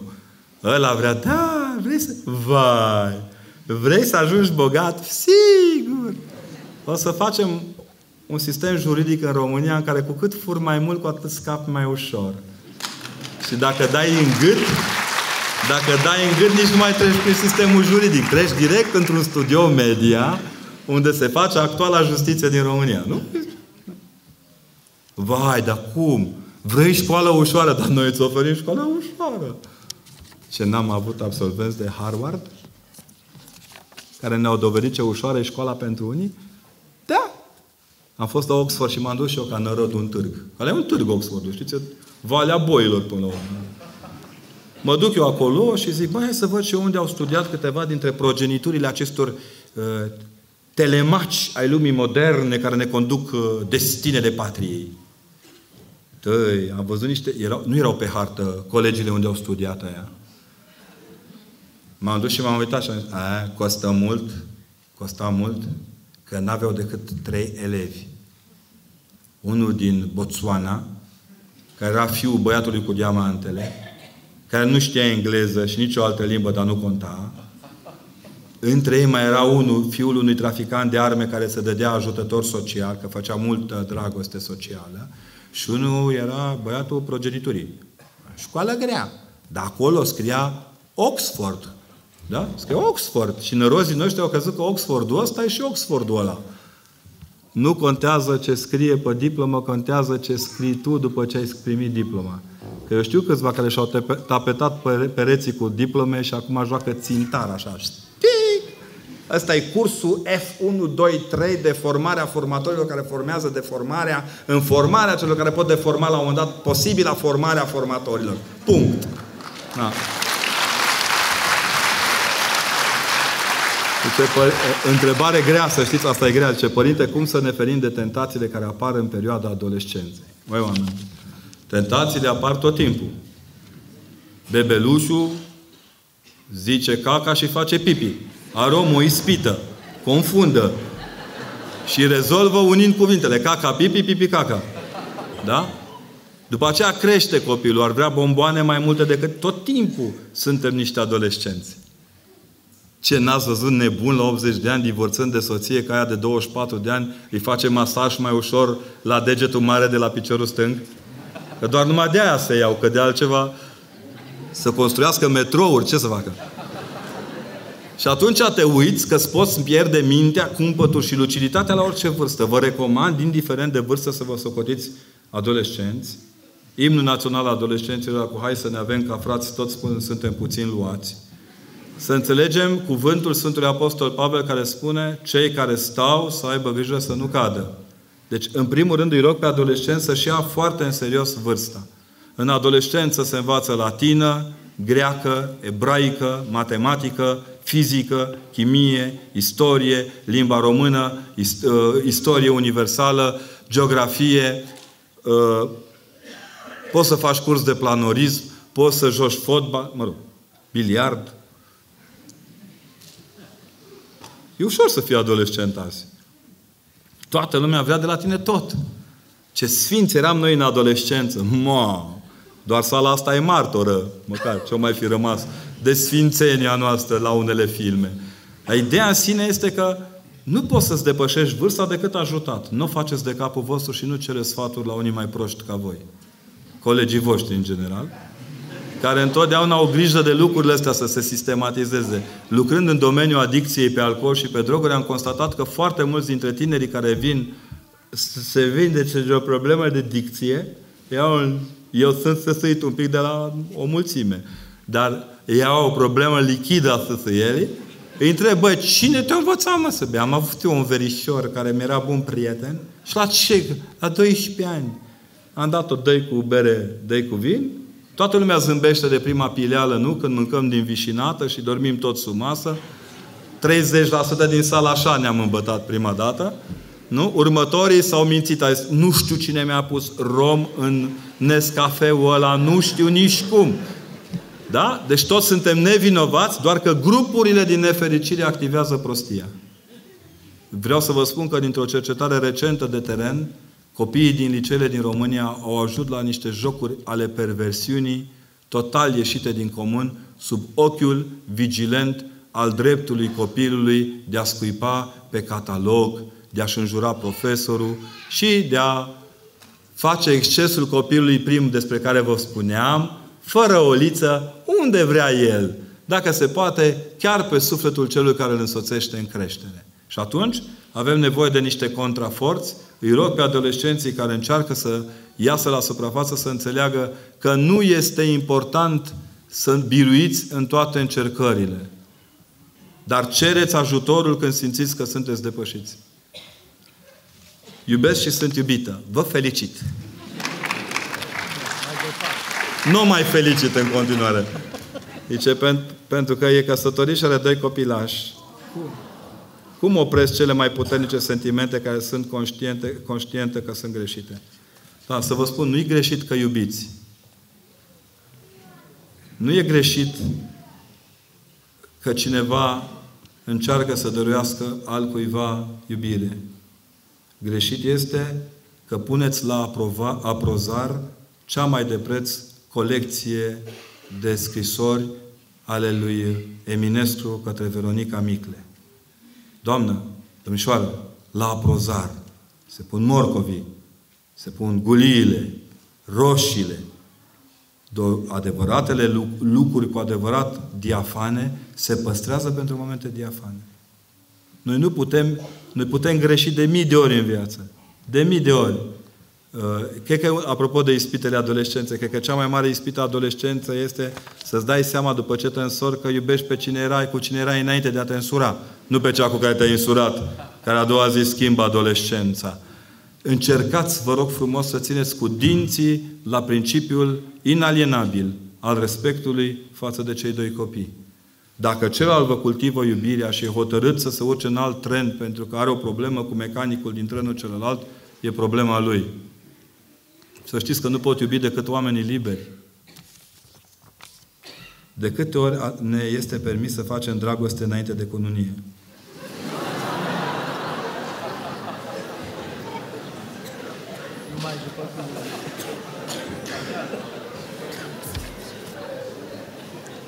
Dacă vă zic că niciodată și faceți disfuncție sexuală, mă dați în judecată de malpraxis.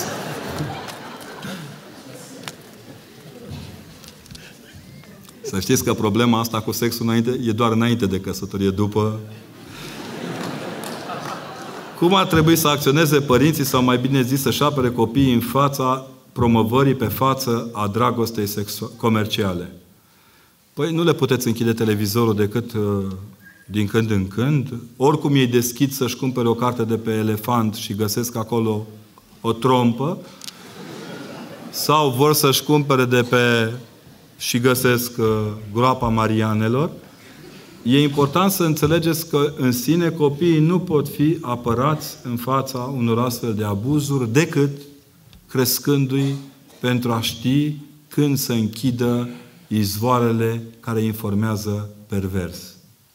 Când eu mi-am pus televizoare în toate camerele de acasă, nu că aș avea multe, dar erau destule, toată lumea s-a uitat la mine uh, ca un fost președinte la camera de luat vedere. Și am zis, ușurel, să vedem ce iese.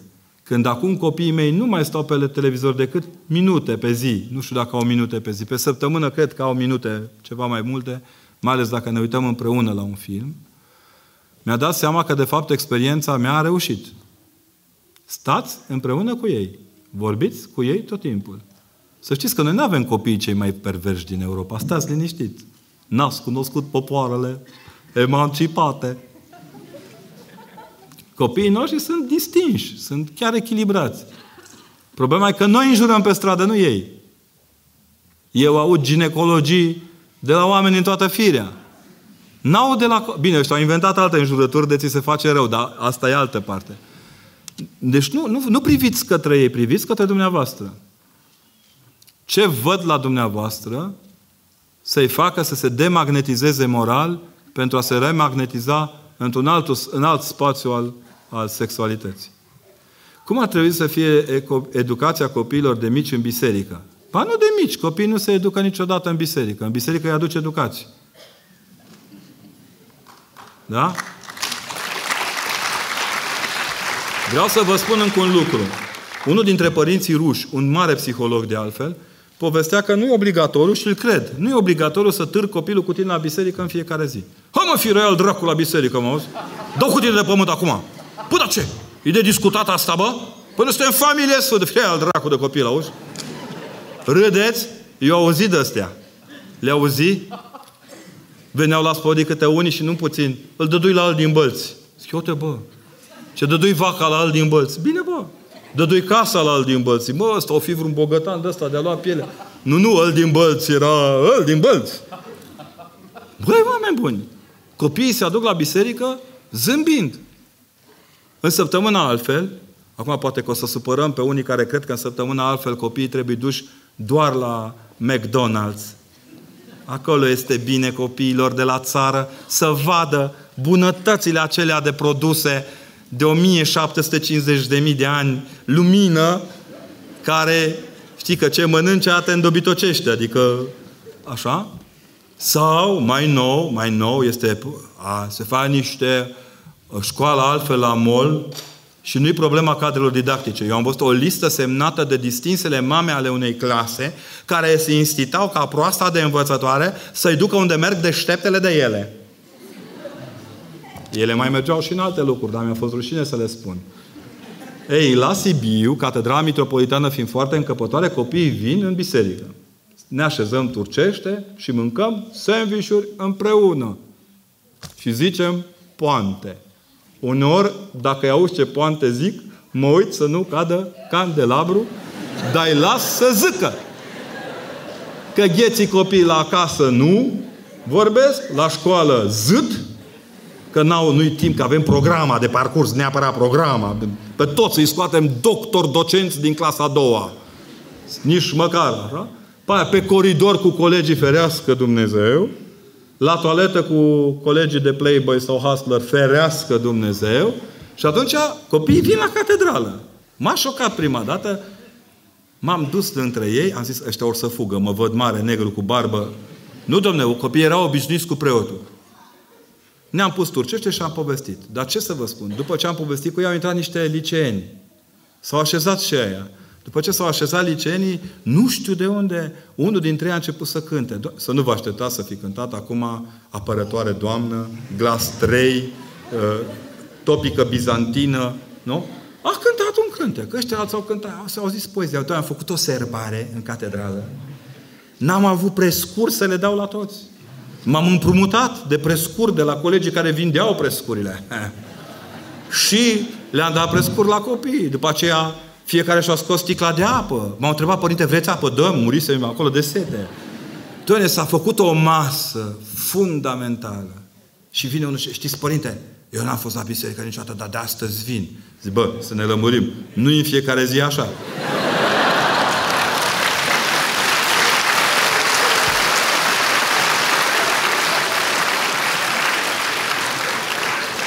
Aș zice, din păcate, nu vă creăm sentimentul ăsta. Ce e liturghia dacă nu venirea tuturor copiilor lui Dumnezeu în biserică, așezarea lor în diferite poziții, că uneori ai senzația că cădești torsul, nu fața omului, să nu mai stați niciodată când se cădește în genunchi, întorcând spatele. Preotul trebuie să vă cădească fața, care e icoana prezenței lui Dumnezeu. Îngenuncheați după aia cât vreți. Dar atunci nu. Și n-ascultați Evanghelia într-o rână ca avioanele rusești dobărâte de inamicul ucrainean, da? Și atunci, de fiecare dată, asta suntem. Venim de acasă, din școala vieții, ne așezăm acolo, stăm, cântăm, unul cântă, altul tace, mâncăm o bucată de pită și plecăm acasă. Dar cum facem copiii să înțeleagă asta? Asta înseamnă educație. Apoi, e încă o întrebare. Ce tratament se poate aplica nesiguranțe dacă ai făcut un păcat sau nu? De obicei, păcatul doare. Deci, dacă, dacă vreți să știți dacă ați făcut un păcat sau nu, o să simțiți după intensitatea durerii pe care vă provoacă. Acum, la omul nesâmțit, sigur că durerea aia se tratează cu nesâmțire. Dar la omul care pune astfel de întrebări, nu cred că se pune altfel problema. Ce, put- ce anume putem face pentru a ne bucura pentru ceilalți? Orice.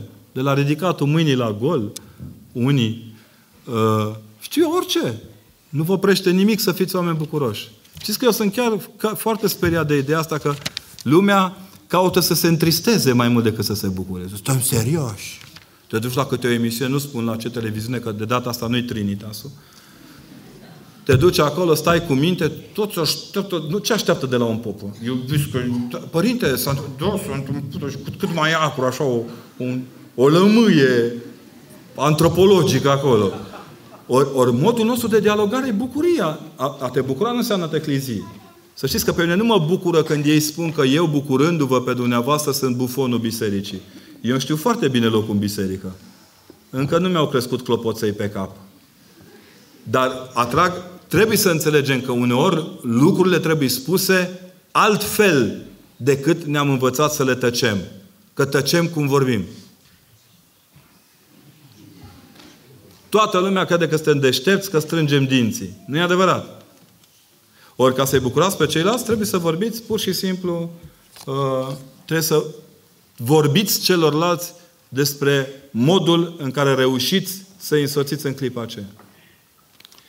Ia uite, se uită Dumnezeu la fotbal, întrebare de baraj. Ce ați vorbit în seara asta de Messi, de Steaua, de fotbal. Ieri a murit olandezul Cruyff, olandezul zburator. Și una dintre replicile lui celebre a fost despre credință.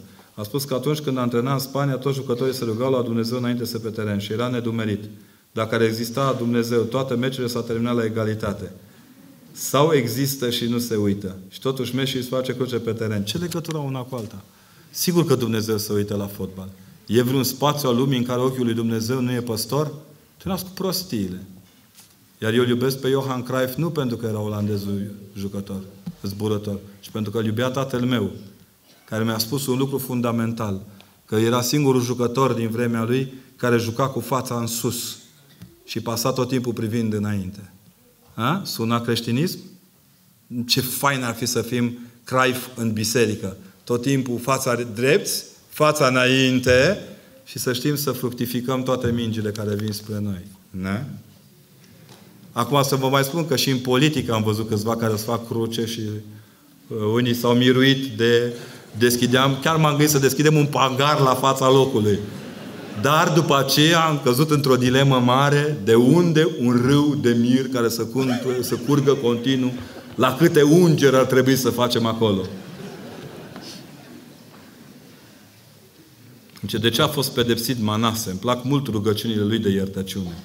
Citiți rugăciunea și veți vedea de ce a fost pedepsit Manase. Și lui îi plăcea să se roage și credea că-s rugăciunile lui. Cineva zice că a făcut un avort sau avort, câtă vine să mai țin în suflet. Asta numai de dumneavoastră depinde. Eu am o experiență cu tremurătoare, foarte grea, fiind preot într-o parohie undeva nu foarte aproape de Brașov, obosit, rupt, că știți că preoții trebuie să fim ca hopa mitică. Când vin sărbătorile trebuie să stăm drept, zâmbind, bine ați venit, da, de- deși toți ne-am stors în alea patruzeci de zile de... Zici că noi trebuie să murim pe cruce, nu Hristos. Îi tot zic, Doamne, mai du-te și Tu, că noi gata. Da? Și la un moment dat am ajuns într-o astfel de situație după câteva spovedanii și a venit o doamnă care mi-a dat o cifră de avort egală cu suma notelor pe care le-am luat în ultima, ultima clasa a doua, în clasa a douăsprezecea, cam așa. Și m-a speriat. N-am știut ce să zic și am zis, Doamnă, vă rog frumos, nu, veni, nu vă zic nimic, mai stăm de vorbă după ce terminăm. Uite, vă rog, eu nu vă împărtășiți. Bine, am înțeles. De fapt, zis să înțelăsei.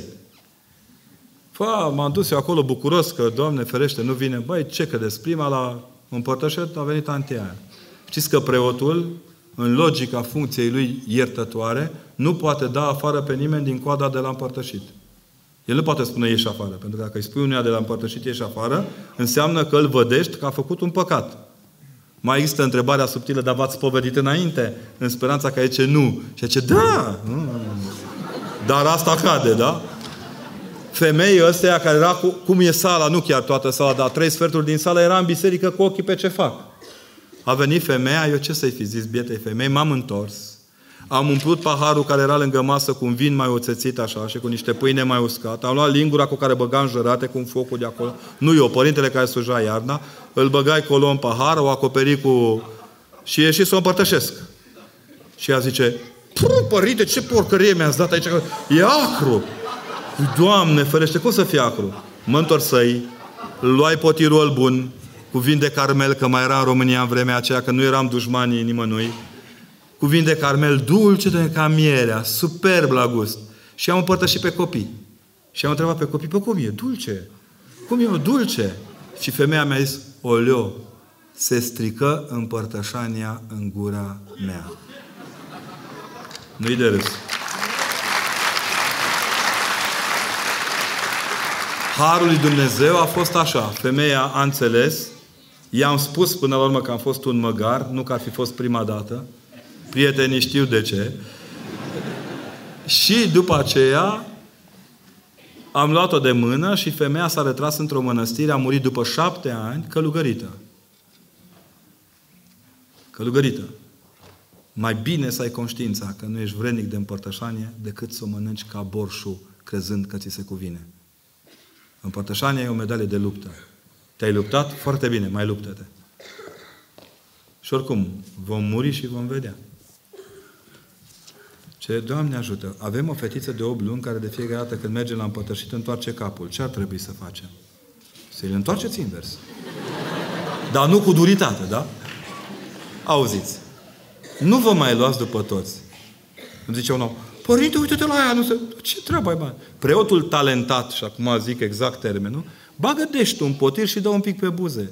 Iată s-a atins de buzele mele și va șterge toate. Asigur că dacă e un bățos de ăla care îi bagă cu pitineaua în gură împărtășania, avem o problemă. Asta e problema preotului. Nu există copil să plece neîmpărtășit de la biserică. Punct. Îl aburește acolo. Dar nici să nu-i ziceți, hai deschide gura că-ți dă părintele Bobo. Bobo e la alt sector. Și că papa bun. Papa bun e la alții. La noi e patriarh. Să ne lămurim. Da? Și nici nu-i de mirare că s-a creat reacția asta la împărtășit, câtă vreme poporul român, un popor evlavios, plin de evlavie, credincios. Și a crescut copiii tot timpul, tași că stai popa limbă. Credeți că nu s-a referit undeva în psihogeneza freudiană a poporului român acest tași că stai popa limba? Păi cum să mai deschidă gura copilul când tu vreziți, îl duci la popă și popa e cu o linguriță care seamănă cu o foarfecă, gata să-i dea una în limbă. Nu? Credeți că e de joacă? Eu zic că nu-i de joacă.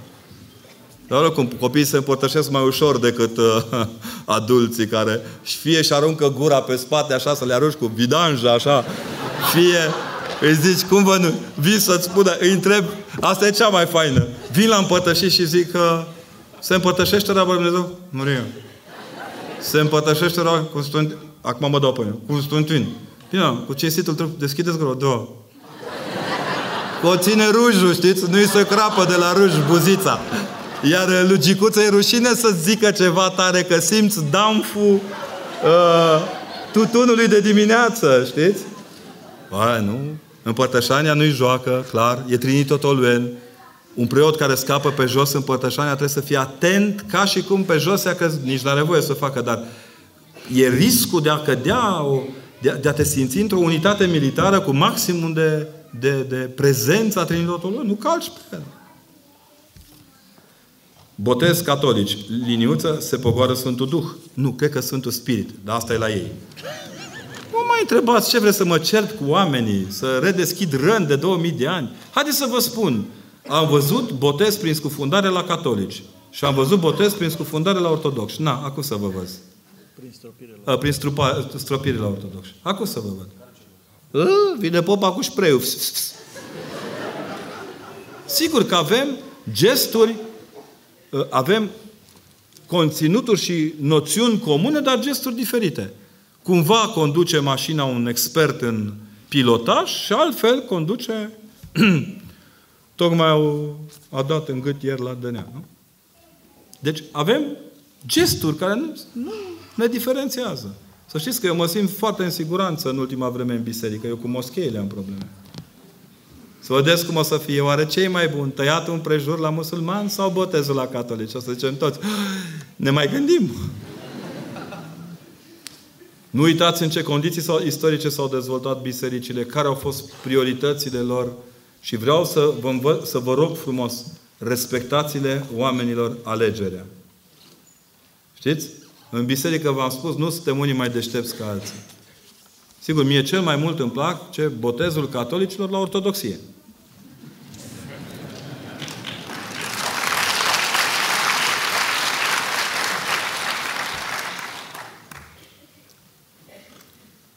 Zice...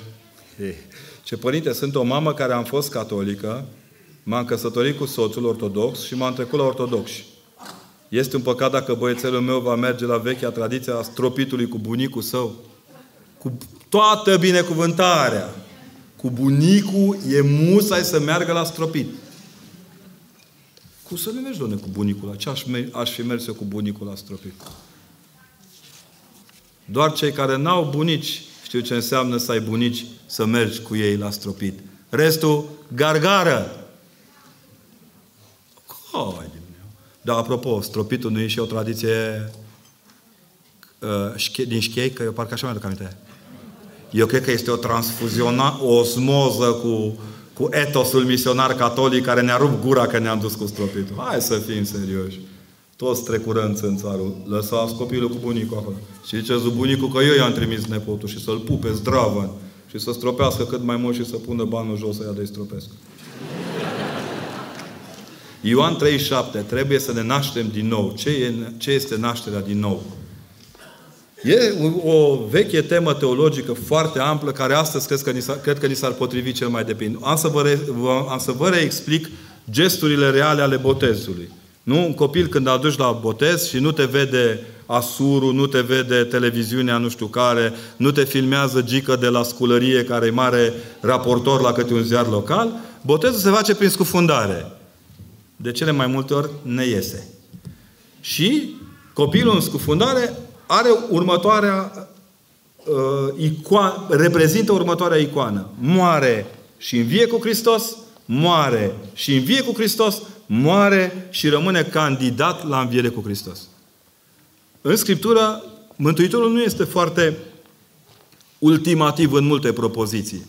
Dar cel ce nu se naște din apă și din Duh nu intră în împărăția cerurilor, iar cel ce nu mănâncă trupul meu și nu bea sângele meu nu intră în împărăția cerurilor. Scurt, două propoziții. Nașterea din nou înseamnă, de fapt, a muri și a învia de dragul lui Hristos. Că există o tradiție la noi în România prezentă prin oastea Domnului care ne tot spune despre nașterea din nou ca o formă de reașezare, normalitate, de re... cum să-i spunem, ca la G P S, reconfigurarea vieții în numele Duhului Sfânt. Sigur că este un exercițiu par, particular și uneori comunitar. Dar adevărata naștere din nou este cea în, în, în, bote, în taina botezului. Semn că a muri pentru Hristos înseamnă nu cât în Hristos v-ați botezat, în Hristos v-ați și îmbrăcat. Observați? Nu e cât în Hristos v-ați îmbrăcat, în Hristos v-ați și botezat. Dacă prietenul meu nu este de acord cu anumite principii ale mele legate de biserică și prietenia din, dintre un băiat și o femeie înainte de căsătorie, să continue această relație sau să abandonez? Dacă ați început să vă puneți întrebări, abandonați. Ce părinte, am cunoscut acum un an un băiat. Eu am douăzeci și unu și el douăzeci și trei. Ne-am gândit să ne căsătorim, dar eu mai am un an de facultate. Era să zic cuvântul ăla urât în engleză. Ce sfat ne puteți da? Să mai așteptăm? Da, mai curviți un an. Că doar când vă vedeți, unii se mută săracii împreună, stau împreună, stau numai la ceaiuri. Dar ce vă închipuiți? Mănâncă spumă de căpșuni. Băi, oameni buni, finalitatea facultății n-are nicio legătură cu viața de familie. Îndrăznesc să spun și știu ce zic acum ca profesorul unor studenți, că foarte multe din lucrurile bune din viața lor li s-au întâmplat pe când încă erau studenți. A, că e greu, că trăim în stare de sărăcie. Am să vă spun de ce e așa. E greu pentru că noi toți credem că nunta este cheltuială. Ia gândiți-vă bine, dar pe bune. Prima pe listă e sala. Ne uităm la sală. Cât mai încăpătoare să recuperăm amenziile pe care le-am plătit la alte nunți. Când facem listele, pomelnicele de la biserică sunt așa, Liga a doua. Pe aceea începem să tăiem. Păi ăștia nu-i chemăm, că ăștia nu mai au banca cu patru ani. Las-o așa. Ăsta e așa, ăla e așa. Nu-l putem pune pe ăsta cu ăla. Nu put... Bon. Pierdem vreo lună cu lista la masă și tot nu-i bună că în timpul nunții se amestecă între ei. Na, oamenii la al doilea pahar nu mai citesc ce scrie pe hârtie. Au nevoie de hârtie. După aceea, pe locul doi este cine sunt nașii. Dacă se poate să fie niște nași cu, card, cu cord, pardon, care să îmbunătățească starea dialectic, materialist, dialectică a profunzimii iubirii celor doi. După aia, ce rochi ne luăm, ce mașini, cine sunt domnișoarele de onoare, domnișorii de onoare. Băi, și facem, și dregem. Și nunta devine un fel de business monden. La sfârșit, ei, stai, că am uitat să vedem cine ne cunună nene, dacă avem popă. Merem la popă și ce știți, noi am vrea în data de, dacă se poate, la ora cu... Doamne, dar mai sunt șapte cununii la ora cu tare sau... Nu, dar noi vrem... Doamne, dar stați să vă explicăm. Adică nu ne respectați, noi suntem din parohia asta și nu ne respectați pe noi. Bun, altă modalitate deosebită este legată de momentul în care afli că e tocmai zi de post. Negru, tăierea capului Sfântului Ioan Botezătorul. Neapărat atunci vor toți. Și am zis, băi, fiți atenți, ce prăznuiți ai aveți. Ușurel, cu pianul pe scări. Te duci să, la toate prostiile se uită un om când își lasă copilul să trăiască iubirea cu celălalt, mai puțin la nevoia de a-l proteja să rămână cu sufletul întreg. Să știți că agoniile nu duc la nașteri niciodată. Ori simplu este, te iubesc, mă iubești, ne luăm, plecăm. Amin. Cați popă, nu, le zici numai mami și tati. Mă rog. Unii. Dar de obicei vă, vă îndemn să spuneți, să nu vină părinții, mamă, iată fiica ta. Unde mamă? A, aici erai. Adică oamenii să nu fie nemulțumiți. Oricum vor fi nemulțumiți pe parcurs, știți? Încercați să... Eu, uite, cu Părintele Protopop vă propunem așa. Biserica și popii îi dăm noi. Gratis.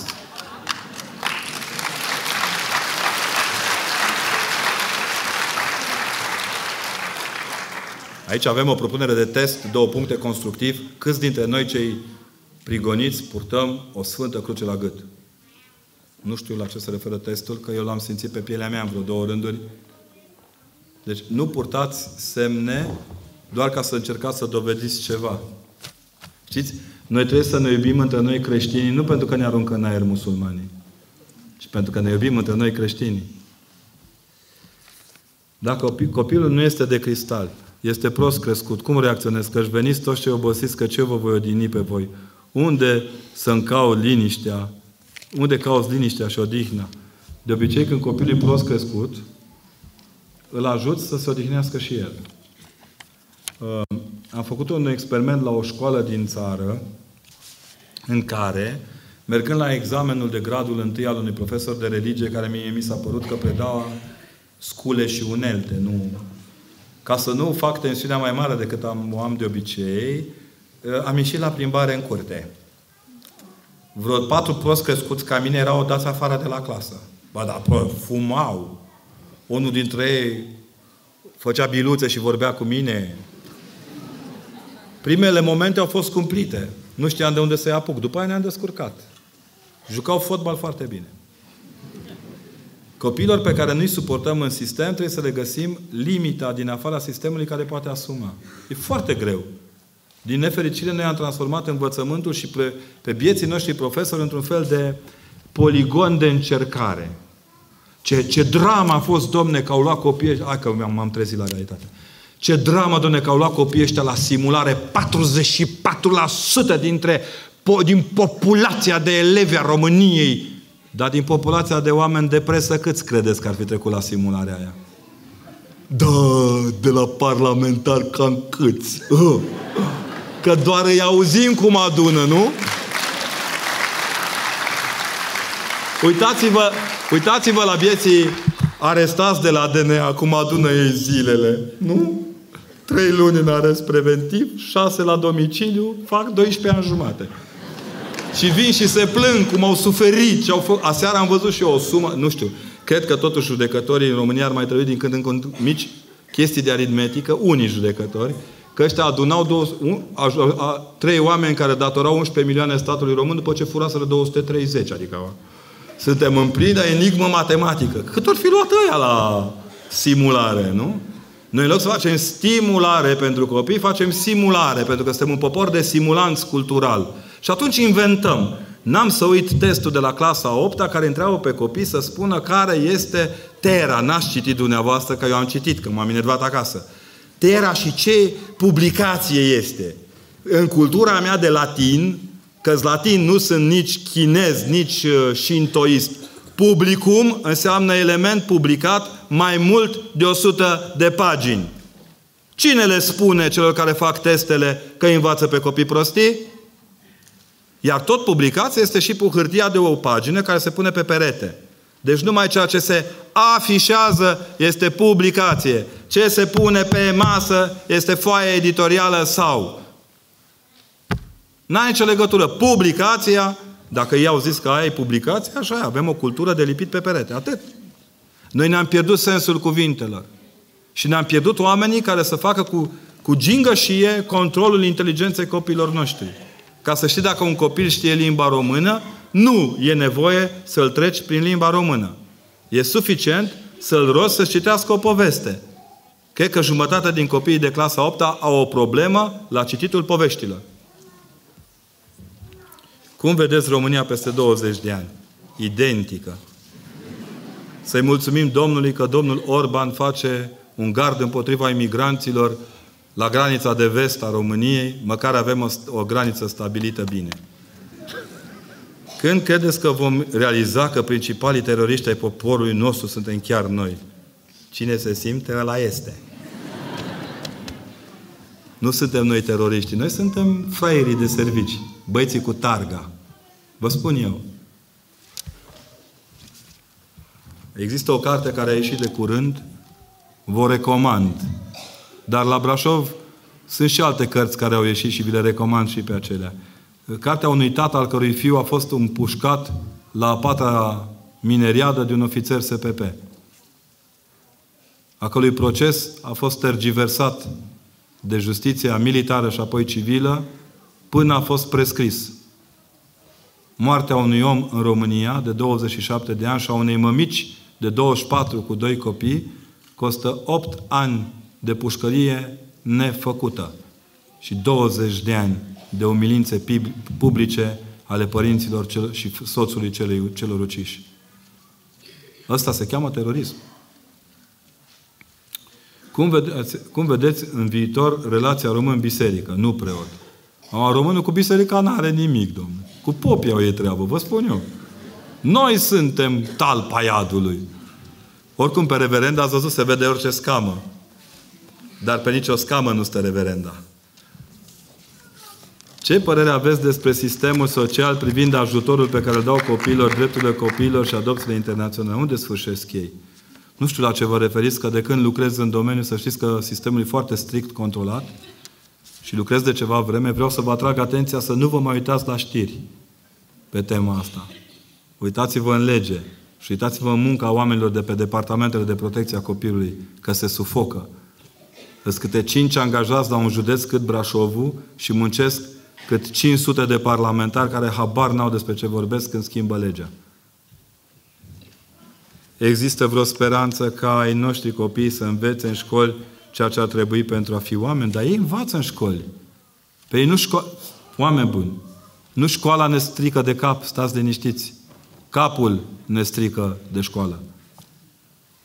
Nu observați că toată pornirea asta împotriva profesorilor, învățătorilor, a dus la apariția unor O N G-uri mai deștepte decât tot sistemul de învățământ? Nu remarc, chiar nu remarcați că au venit niște nei ca nimeni reformați prin toate bătăturile europene să modifice la nesfârșit cultura poporului român în direcția în care vor ei? Eu am o singură problemă raportată la sistem, când anul trecut eram vociferat și pus la colț profesorii de religie, și aici mă includ și pe mine, vedeam zâmbetul de superioritate de prin cancelarii și inspectorate. Am străbătut câteva și ne priveau de sus. Acum când s-a apropiat baioneta de coaste, dintr-o dată ne-au întrebat inclusiv unii colegi mai mari de-ai noștri de la alte secții de umanioare, băi, voi cum ați făcut? Le-am spus cum am făcut. Ne-am dus cu corzile deschise înainte și am zis pe viață și pe moarte. Haideți să facem un referendum dacă vrem istorie națională în școală. Haideți să facem un referendum dacă vrem limba română o oră în plus. O oră de lectură, doamne. Pur și simplu, o oră de lectură. Ce dormie de cărțile la două, aia vișinie și a portocalie cu texte alese de lectură din clasa a patra până într-a opta. Înnebuneai de frumoase ce erau. Da? Acum, aia cu latina n-aș risca, că dintr-o dată tot poporul român a devenit un mare iubitor de latină, deși vă spun eu, la rural, am constatat pe pelea mea cine predă latină. Că am fost la un examen de grad întâi și m-am cutremurat. M-am cutremurat. Chiar am avut o discuție cu umaniștii noștri ăștia, care îmi sunt foarte prieteni, și am zis, băi, e interesant că nu săriți să apărați ora de latină, că toți vă dați absolvenți de filozofie. Fivar latina să vă fie. Cum să ne creștem răbdarea în rugăciune? Cum alungăm gândurile necurate? În sfârșit, mă luați și pe mine drept un om duhovnicesc. Deci în rugăciune ne adunăm cu simplitate. Fie orice om, dacă, dacă veți complica orice cuvânt din rugăciune, n-ajungeți la nici un rezultat. Serios. Cu cât simplificați mai mult, cu atât mai bine. Cele mai frumoase mirese sunt cele îmbrăcate în rochile cele mai simple. Nu le-ați văzut pe alea cu trene de patruzeci și cinci de metri de Zvarovski? Am întrebat-o pe aia, cum e? Zvarovski, de la scara... Și că ne-am spovedit și totuși încă ne macină păcatele făcute. Na, na, na. Nu vă macină păcatele făcute. A apărut un păcat nou. Păcatul părerii de sine că ați scăpat de păcat. Ce, vai, ce pur sunt eu, ce bun sunt eu, vai cum am scăpat de păcatul ăsta. Cling, cling. Happy birthday. Spovedania este o permanentă așezare în topitoria păcatelor. Noi nu mai știm ăștia moderni. Dar bătrânii noștri, în Maramureșul de sânge al mamei mele și al bunicii, am văzut odată o topitoare. Se băgau toate tulpinile de in în poziția aceasta, primeau apa în piept și erau scoase fire. Și toai, ce puteau face oamenii aia din lână și in? Unde ori fi bătrâni? A, bine, sunt în morminte, slavă Domnului, măcar ei sunt în siguranță. Deși la cum împărțim pământul s-ar putea la un arat, două, trei. Și la un moment dat, asta vreau să înțelegeți, este o permanentă așezare în vâltoare. Spovedania nu este gata, m-am spovedit și am scăpat. Mersi. Mersi. Mulțumesc. Da? Nu e tot timpul am scăpat, am scăpat, am scăpat, am scăpat. La spovedania nu te duci să scapi, la spovedania te duci să te bucuri. Să te împărtășești. Noi nu postim ca să postim. Postim să ne împărtășim. Gata. E simplu. Mă, noi o complicăm, dar oare azi am primit un mesaj pe telefon de la cineva care după aia mi-a trimis și un mesaj că măcar de ziua Maicii Domnului să umble femeile în fustă și a sper versule. Și te uiți, mă, la femei de la gât în jos. Umblă în ce vor ele, nu? Dar pe de altă parte îmi spunea că îndemnați să ia în dreptare de spovedanie de la librărie. Și mă gândeam, a, a, e vreun om al serviciilor care ne îndeamnă să vin să facem bani administrativ. Nu, nu există un îndreptar de spovedanie unde nu există pocăință și dorință de spovedanie. Că după rețete, fire ar să fie, ni s-au cam luat toate. Aici, cu necesitatea spovedaniei, vă rog eu, renunțați la cuvântul necesitate. Vă rog eu mult. din multiple aspecte, necesitatea se face în unele mici încăpere alăturate coridorului, unu, iar spovedania nu este nici necesară, nici obligatorie și nu răspunde la clicul cu trebuie. Spovedania este un mod de a respira iertarea lui Dumnezeu. Nu ai, nu ai. Pa! Părinte, cum pot să fiu mai liniștit? Pe mine mă întrebați? Eu vă spun, eu m-am liniștit când m-am operat. Am stat cu minte, n-am mișcat zece zile, dar deloc, numai ochii în cap, așa. Să-mi organizez timpul. Vai, ce organizat era. Dimineața venea tantia care dădea cu mopul, după aia venea tanti cu... De... Eu dormeam, dar nu conta. Venea tanti cu dezinfectantul, după aia venea tanti cu injecția. E așa de cu minte eram pe organizat rău de tot. Deci, cu alte cuvinte, organizați-vă să nu vă organizeze Dumnezeu, știți cum așa? Deci, sunt foarte, foarte stresat și agitat din cauza diferitelor probleme de la facultate. Vă rog frumos la facultate să nu vă mai faceți probleme. La facultate te duci să înveți, nu să-ți faci probleme. Dacă începi să-ți faci probleme, înseamnă că n-ai fost în viața ta la facultate. Ai fost la locul de unde vrei să-ți ridici o diplomă. La Canieți Filma. Ești cu ea. Ce sunteți inginer? Vai, deosebit. Și unde lucrați? La pompe funebre. Ce ați absolvit? Teologia. Și ce faceți? La pompa de benzină aprovizionăm cu... Nu? N-avem de ăștia. Unde ne trimitem copiii când termină școlile? Îi răstignim, îi spulberăm, ne comportăm la catedrele universitare de parcă am fi piloți sovietici în Siria, bombardăm, îi facem praf, le arătăm cine suntem noi, mă, ce tari și buni și mari, și la sfârșit un mare fâs. Se duc copiii, se uită, unde ai făcut? Acolo. Ai, bă, am făcut la facultatea din Timbilinți. Că numai în comunele astea, răscrăcăoanii din deal și crăcănații din vale n-avem facultăți în ultima vreme. O să, sigur o să se dea o lege pentru Academia Oamenilor din ști, de Știință din mediul rural și o să vedeți cum toți primarii, oricum acum ați la facultate cam optzeci la sută, ați văzut că dacă n-au făcut carte la timp, iau ăștia acum cu carte, zice. Nu? Nu mergeți la facultate cu probleme de an, nu reușiți să vă organizați timpul. O luați-vă un an de suspendare și... Cum să fiu mai bun și să mă, să-mi stăpânesc gândurile necurate? Asta cu gândurile necurate v-aș putea zice. Când o să-mi spuneți cum ați reușit să fiți mai bun, să-mi ziceți și mie. Că și eu încerc. N-ai cum să fii mai bun, mai bun, dacă nu ești bun. Iar bun este numai Dumnezeu. Mântuitorul însuși spune, de ce mă numești pe mine bun? Bun e numai Dumnezeu. Renunțați să fiți buni, încercați să fiți onești cu dumneavoastră și foarte conștienți că tot ceea ce faceți spre slava lui Dumnezeu e parte integrantă a bunătății dumneavoastră. Restul sunt povești. Și nu vă încrâncenați să faceți bine. Când eram eu mic acolo pe strada, pe București, acolo, tot timpul ne ruga, aveam o doamnă profesoară care ne îndemna să facem binele. Și aveam pe bune, înainte de a fi banc, eu am văzut cu ochii mei un coleg de clasă care, Cozor, Ișdiana, dacă îl mai ții minte, Viorel, trăgea de, unul, de o bătrână săracă să o treacă strada. Dar bătrâna nu vroia. Serios, nu-i glumă. Parol de onor. Sigur că Viorela a evoluat după aceea, dar... Aveți grijă ce cereți, să nu forțați trecerea căilor, străzilor, da? Oricum să știți că n-am avut tristețe mai... Deci pentru mine, sigur că cei douăzeci și cinci de morți sau treizeci de morți din Belgia sunt o problemă fundamentală. Dar ca preot și ca brașovean, moartea fetei aceleia pe calea Bucureștiului mă doare foarte tare.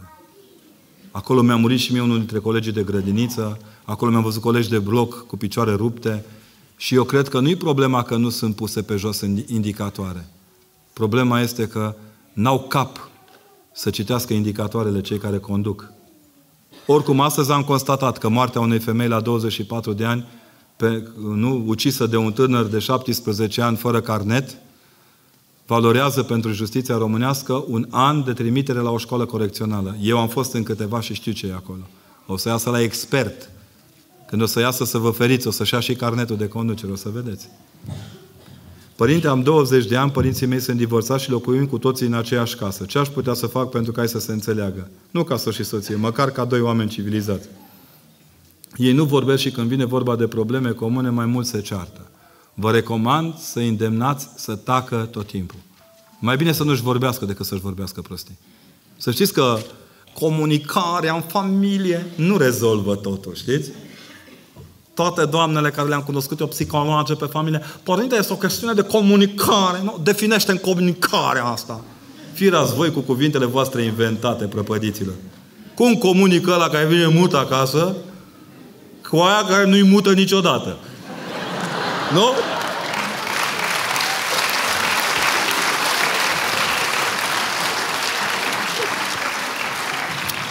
Iar e o întrebare cu ghivint. Și că soacra mea mă urăște. Și cum aș putea să fac să mă înțeleg cu ea? Vă rog să mergeți la soacra dumneavoastră să spuneți că nebunul ăla de popă de la Sibiu a spus că la un moment dat, la referendum, s-au prezentat doi tehnicieni de la referendum într-o casă și l-a întrebat: bună seara, bună seara, cum vă numiți? Adam. Dumneavoastră? Eva. Incredibil, mi-e cunoscută povestea. Și șarpele? Imediat. Mamă, soacră, te caută ea de la referendum.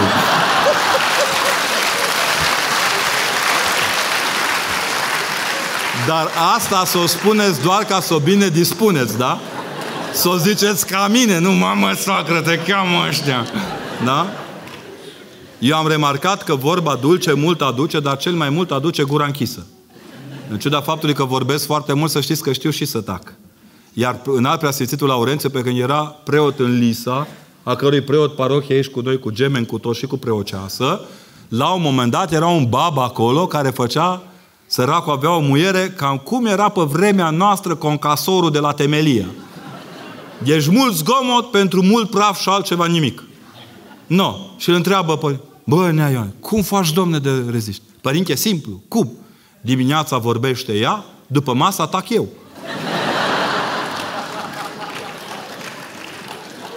Zice, în contextul denigrării a tot ceea ce ține de biserică, cu ce vine fiecare preot în sprijinul noilor generații? Cu viața lui proprie. Cât ar fi popa de prost pregătit, cât ar fi de iubitor de uh, Q șapte sau cum e? Și B M W serie limitată. Nu-i nicio aluzie. Uh, cât ar fi el de porniță, să știți că e gata să moară pentru turmă. Deci eu mi-aș dori toți profesioniștii să fie ca preoții. Așa, năros cum suntem noi, fără școală. Mi-a zis, voi faceți toți la F F școală. Păi da, bă, de la Hristos toți facem copy-paste, că cităm din Scriptură. Dar măcar cităm. Eu zic că fiecare preot, eu sunt bucuros de lucrurile care se întâmplă în ultima vreme în preoție. Să știți, faptul că stau pe Facebook săracii. Să vedeți preoți de la țară, din capătul lumii, unde abia au curent electric, pe bune. Se chine să-și facă un site acolo, să zic, băi, existăm, domne, muncim. Suntem gata să murim. Fac Îi învață pe copii, să vedeți în, în diasporă, că ăștia când ne înjură de mamă ca biserică, uită să spună ce minuni fac preoții din diasporă. Că întrebați-vă neamurile care sunt plecate dacă n-au descoperit biserica mai bine acolo decât aici. Ha? Și că acolo au învățat copiii românește, toată lumea, numai în România, toți trebuie să facă toți copiii germană, să ne aliniem. Băi, oameni buni, nu toți sașii ajung președinți, vă rog. Da? Vă rog. Nu toți uh, românii ajung patriarh, unul singur, da? Deci să ne înțelegem. E bine, acolo copii, eu am fost în sute, sute, nu mint, nu că am reușit să nu mint în seara asta, în sute de parohii și vă spun că acolo vertebralitatea și demnitatea lor este redată de biserică. Credeți că e puțin într-o lume care nu-ți vorbește, tu să-i vorbești lui Dumnezeu în continuare? Vă înșelați amarnic. Nevorbitul lumii cu tine te usucă de cuvinte. Și își redescoperă cuvintele în biserică. Îți beton, zici că sunt o unitate de elită. Deci, eu am spus-o de o mie de ori. Cei mai buni și curajoși dintre ai noștri s-au dus să se bată pe linia frontului. Ăștia-lați, avem obligația să păstrăm logistica și depozitele întregi. Că dacă ăștia vin acasă rupți, bătuți, umiliți, să pună și ei ceva acolo, într-un capăt de sat, și satul nu mai e, noi suntem de vină, nu ei. I-am auzit pe câțiva, lasă-i bă că s-au dus la muncă, lasă că au vrut bani. Vai de bănuțul lor acolo. Și vai de ei cum își duc copiii câteodată. Dar să știți că am fost în câteva școli din Spania, în Spania, am fost, am fost în Portugalia, am fost în Italia și am fost și în Francia, în școli cu copii români. Beton, domne, cele mai bune, când ne mai fac ăștia proști în sistemul de învățământ, să-i întrebați care sunt primele o sută de burse peste hotare. Și nu din sistemul lor din învățământ, ci pentru că părinții români, în ciuda cercetărilor, cercetătorilor britanici, chiar îi doare de copiilor. Cum vă explicați că după ce au declarat public, sute de cercetători sociolo- în sociologie și-au raportat public că avem copiii din lume cei mai fericiți, la o săptămână ne-au spus că copiii ăștia cei mai fericiți sau cei mai proști copii, părinți din Europa. Că nu le dăm prezervativul în loc de suzetă? Că nu învățăm să le miroasă rahat toată conștiința și toată cultura lor viitoare? De asta suntem cei mai proști. Fericiți cei proști, ca lor este împărăția cerurilor. La capitolul ăsta. La altele, mai, mai vorbim. Că acum toată lumea s-a luat de, de sistemul de stat. Și astăzi ne-au arătat că și o învățătoare din sistemul, educatoare din, mă rog, dacă e educatoarea, e managerie, ce-o fie, din sistemul privat bate copiii cu dragoste. Păi ce să mai poată face o amărâtă de educatoare când îi pui treizeci de copii în cap și o plătești ca pe ultima femeie de servici din țara asta? Că am ajuns să avem cerșetoare școala și cerșetorii să ajungă academicieni în Parlament. Asta e problema de bază în toată treaba asta. Bă, cred că m-am speriat pe ăla mic. Bă, n-am zis nimic.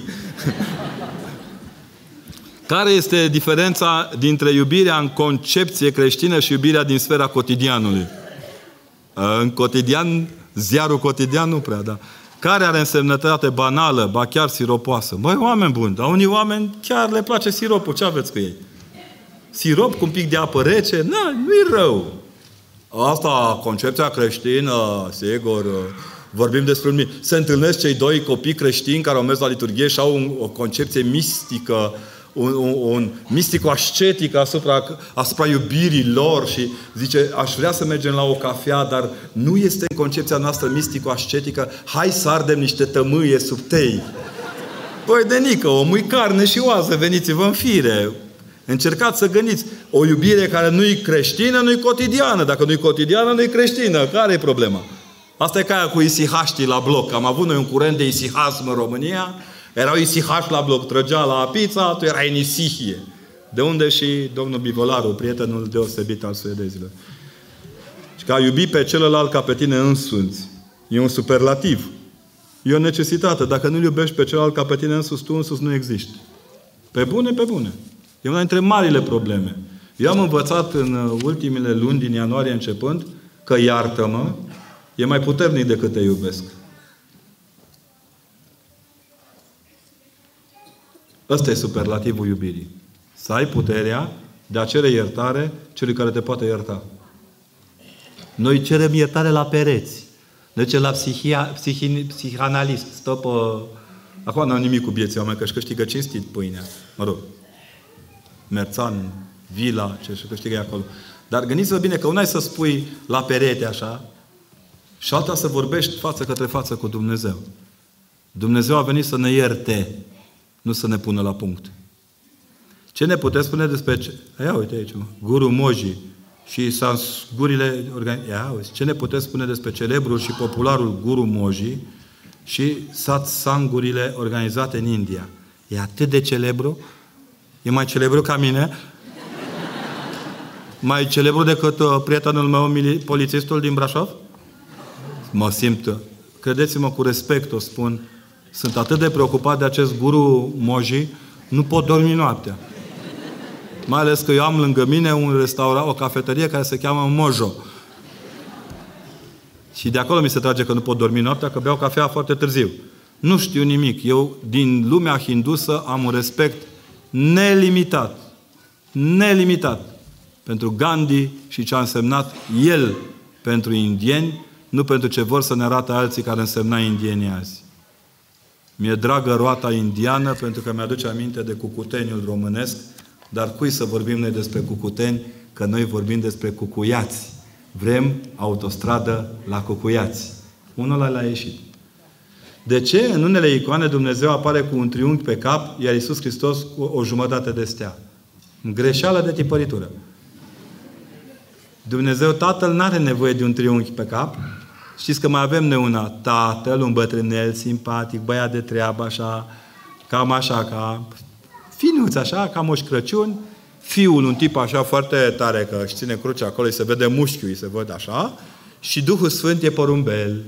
Asta nu e din sectorul nostru, pentru că nu poți să reprezinți trăimea în trei firi diferite. Om, animal. Deci ori îi faci păt... Cea mai frumoasă e în Oltenia. Deci Oltenia noastră păstrează una dintre cele mai frumoase icoane ale trăimii. Sunt trei fețe, când te uiți la ele, sunt în dinamică tot timpul. Deci se văd ca și cum s-ar învârti. Așa-s de bine făcute. Oltenii ăștia iuți, Doamne, cum au rezolvat ei problema. Nici bizantinii n-au avut soluția lor. Că au căutat-o și nu le-a ieșit. De ce serafimii își acoperă și picioarele? Din respect. Pentru că înaintea lui Dumnezeu îți acoperi goliciunile. Se pare că nu au ca noi încălțări și bermudele serafimilor sunt mai scurte decât pantalonii. Dar să vă spun o treabă, ei nu-și acoperă picioarele. Ei zboară cu acele aripi cu care își acoperă picioarele, pentru că picioarele lor sunt aripile. La catedrala din Sibiu, heruvimii sunt prezentați doar ca niște aripi, care au ochi din când în când. Dacă nu mă credeți, rugați-vă să-i vedeți și o să-i întrebați. Știți că serafimii vin des. De ce Dumnezeu a creat dinozauri, apoi a lăsat să despară? Păi de unde mai luam noi benzină dacă n-aveam dinozauri? Dumnezeu, în marea lui grijă pentru evoluția societății omenești, a înțeles că trebuie ceva mare, mare, mare ca să moară și să facă benzină. Și a zis, ei, stai, eu omorâm după aia. Da? Avem niște amintiri cu dinozaurii, toată populația lumii e plină de dinozauri. Da? De ce în Sfânta Scriptură nu este scris despre dinozauri? Nu este scris despre dinozauri pentru că în sine Sfânta Scriptură nu este manual de biologie. Nu este manual de cercetări antropomorfe. Deci, Scriptura are gingășia de a ne spune doar despre lucrurile importante. Dovada importanței dinozaurilor este că îi băgăm lichizi și scoatem fum. Referitor la Maica Domnului într-o mișcare, într-o mișcare contemporană, Sfânta Trăime este alcătuită din Tatăl, Fiul și Maica Domnului. Ce părere aveți despre asta? Bă, se cumpără, nu mai știu ce se mai dă acum fără rețetă, distonocalmii fără rețetă. Luați-le! Nu sunt prima dată. Să știți că toți ereticii pe care i-au zis vorbind astăzi au niște străbunici pe la primele șapte sinoade ecumenice. Toți. Toți pe care i-au zis astăzi vorbind prostii au avut au o lungă geneză a prostiei. Ce ar trebui să ne, care ar trebui să ne fie atitudinea atunci când în cercul de colegi, prieteni, se, târne, se, se stârnesc discuții și pledoarii atee? Păi, dacă sunt discuții inteligente, ascultați-le, vedeți care sunt argumentele. Eu, personal, stau și ascult pe toți. Unii chiar, mă rog, ca fost ateu, ce să vă zic? Există o, o limită a prostiei care trebuie să streacă. Dacă nu strece, rămâi ateu. Dar ateismul lor nu este de miștocărit sau de ironizat, cum fac eu acum.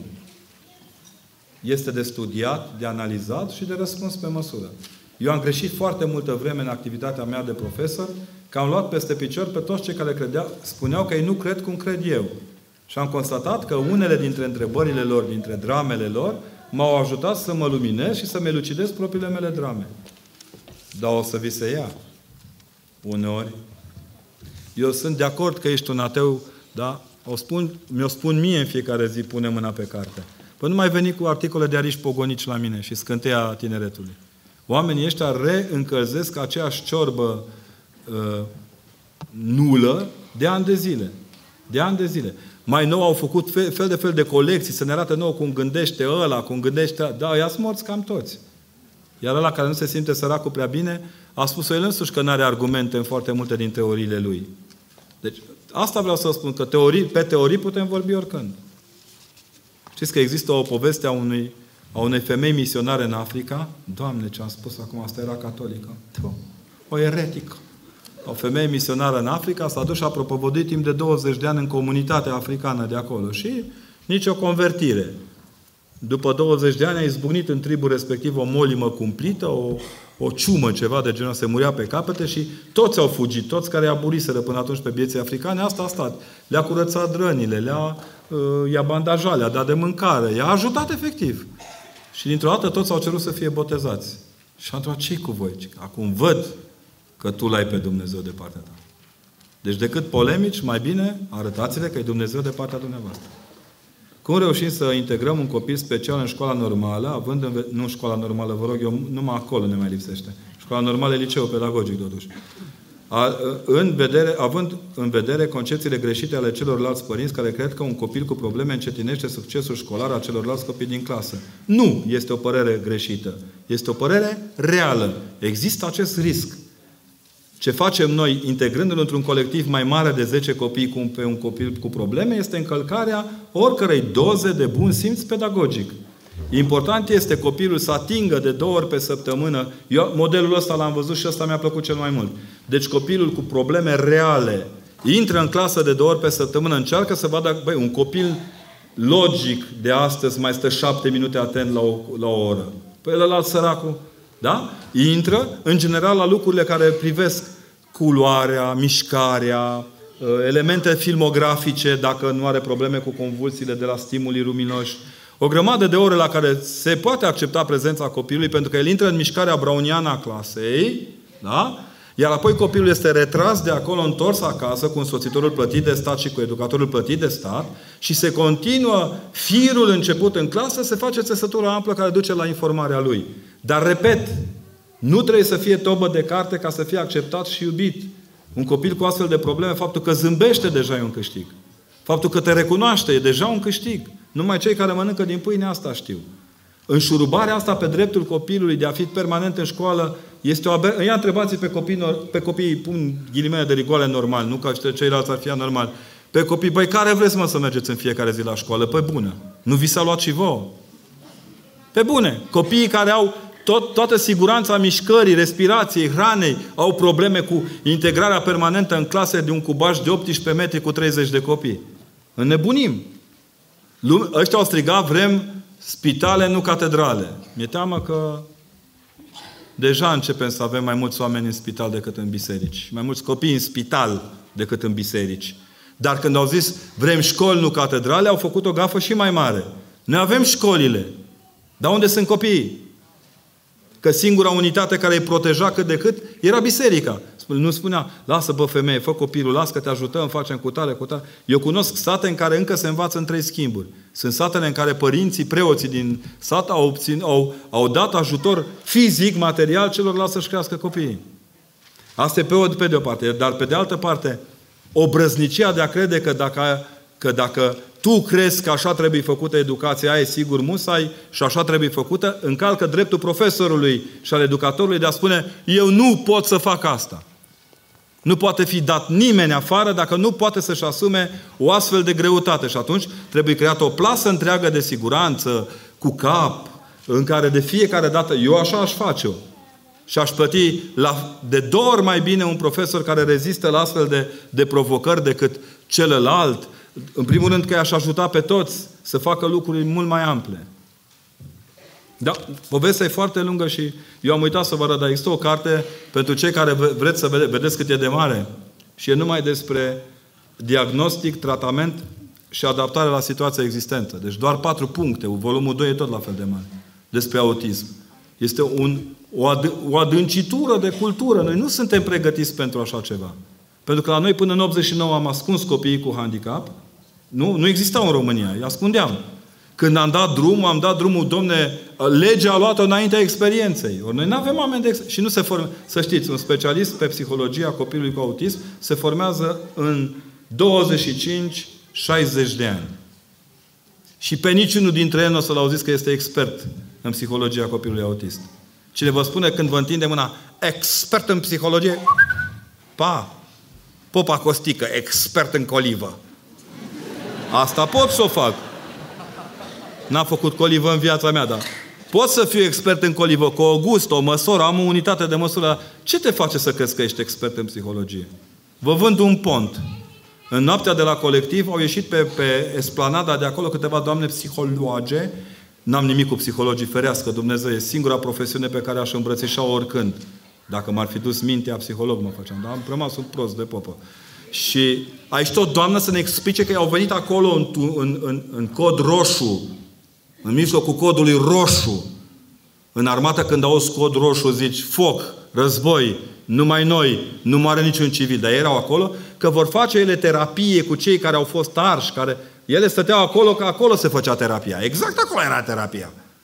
În timp ce preoții îi așteptau în spital și cu adevărat știu din martori și din declarații că au fost acolo, au stat acolo și au luptat acolo. Între timp, constatăm că unii dintre cei care au trecut prin, prin drama aceea nu se simt prea bine în urma ajutorului psihologic acordat de colegele noastre.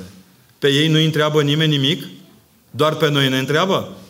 Societatea civilă e făcută doar să, să întrebe doar spre biserică, nu și spre cealaltă parte a societății civile. Asta se întâmplă și în educație.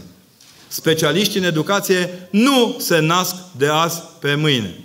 Părerea mea personală este că desfințarea liceelor pedagogice sau atacul la lance împotriva lor a fost una dintre cele mai mari și grave erori pe care le-a făcut educaționalul românesc. Vă spun din experiența mea, care am studenți, profesori de religie, foști absolvenți de liceu pedagogic. E o onoare să-i vezi la catedră.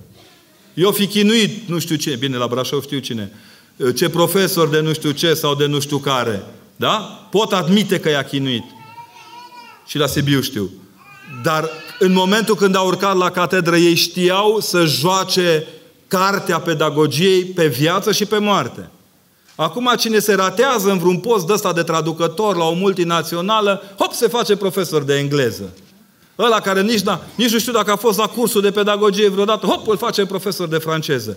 Și adevărații profesori de engleză și adevărații profesori de franceză gem că îi trimitem pe la călmățâii porcului, că acolo i-am titularizat în vremea aia. Mă rog, n-am nimic cu călmățâii porcului, un sat frumos. Dar ați înțeles drama, exact cum a fost cu profesorii de religie. Prima dată i-am titularizat în școli și i-am lăsat așa în suspans în licee. Și pe aia ne-am întrebat de ce în licee uneori avem de ăștia, de la Caransebeș. Pentru asta avem, că nu ne organizăm în a pune oamenii potriviți la locurile potrivite. Și pentru că ne batem joc de copii. În continuare, școala românească este făcută să protejeze norme educaționale, nu copii educați. Multifuncționalismul ar trebui să ne învețe că un profesor de istorie, dacă are trei copii pasionați în clasă, cu ăia face istorie, nu-i trebuie cincizeci de copii care nu înțeleg nimic. Și între mici acel bătrân și Sergiu Nicolaescu, Sergiu Nicolaescu este personajul principal. Asta e problema noastră. Și câtă vreme vom batjocori asta, vom avea tot timpul concepții greșite, nu vom putea integra copii. Eu vă spun, eu cunosc copii cu mari handicapuri care s-au reintegrat perfect în școli. Dar cunosc o fetiță la noi la Sibiu, cea mai mare dramă pe care am auzit-o vreodată, în, în ultima vreme, nu vreodată. Fata a terminat de la a cincea până la a opta premiantă.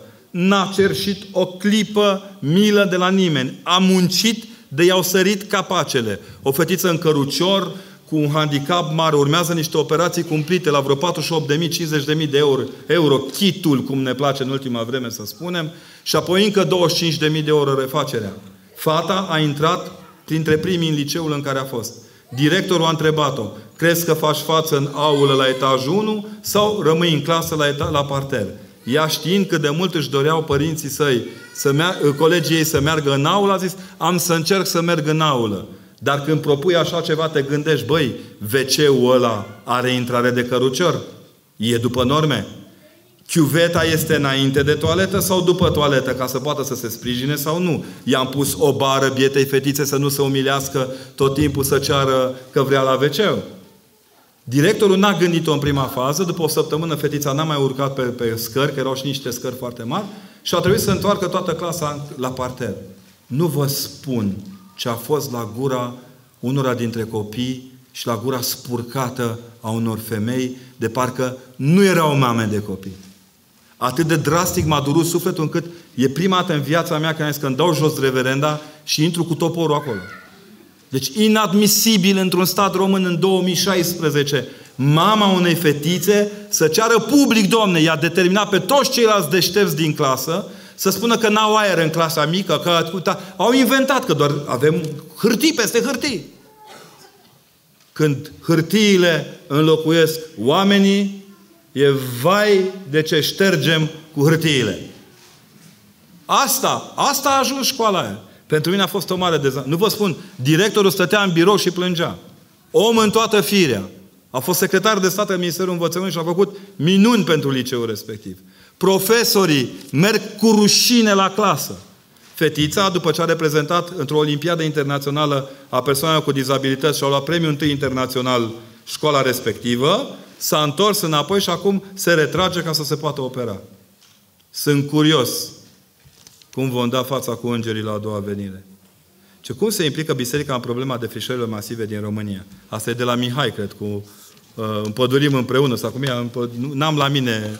Uh, uh, dar mâine știți că la Brașov este o campanie foarte mare de împădurire. Am pus și sigla mitropoliei și am fost trași de urechi că am pus sigla acolo. Na. Când am pus sigla nu ne-au mai anunțat niciun canal de presă al altora. Unde se duce sufletul unui copil nebotezat, născut fără viață? Acești copii nu a, plantează în România. Mersi, mersi. Dragoș, ești omul lor, clar. Dar plantează în România este acțiunea și să știți care partener Mitropolia Ardealului spre oftica unora dintre politicienii brașoveni. Deci, acești copii nu au avut păcate personale și totul se spune că sufletul lor nu se duce nici în iad, dar nici în rai. Se spune că a fost odată ca... Astea sunt povești, sunt teologumene, se cheamă ele în biserică, n-au o bază duhovnicească reală. Părinții bisericii nu sunt atât de ultimativi cum sunt blogării bisericii. Deci a fost odată...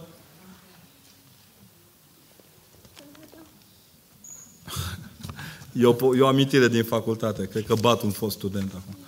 Credința nu poate exista fără iubire, poate exista, dar iubirea poate exista fără credință. Nu prea. Credință, nădejde și dragoste sunt combinări de trei luate câte trei. Puneți-le cum vreți. Eu vă spun, de fapt, nici credința, nici iubirea nu pot rezista fără speranță sau fără nădejde. Nu? Când o cer pe femeia de nevastă, ei pe următorii o sută de ani, așa zis, sau pe veșnicie.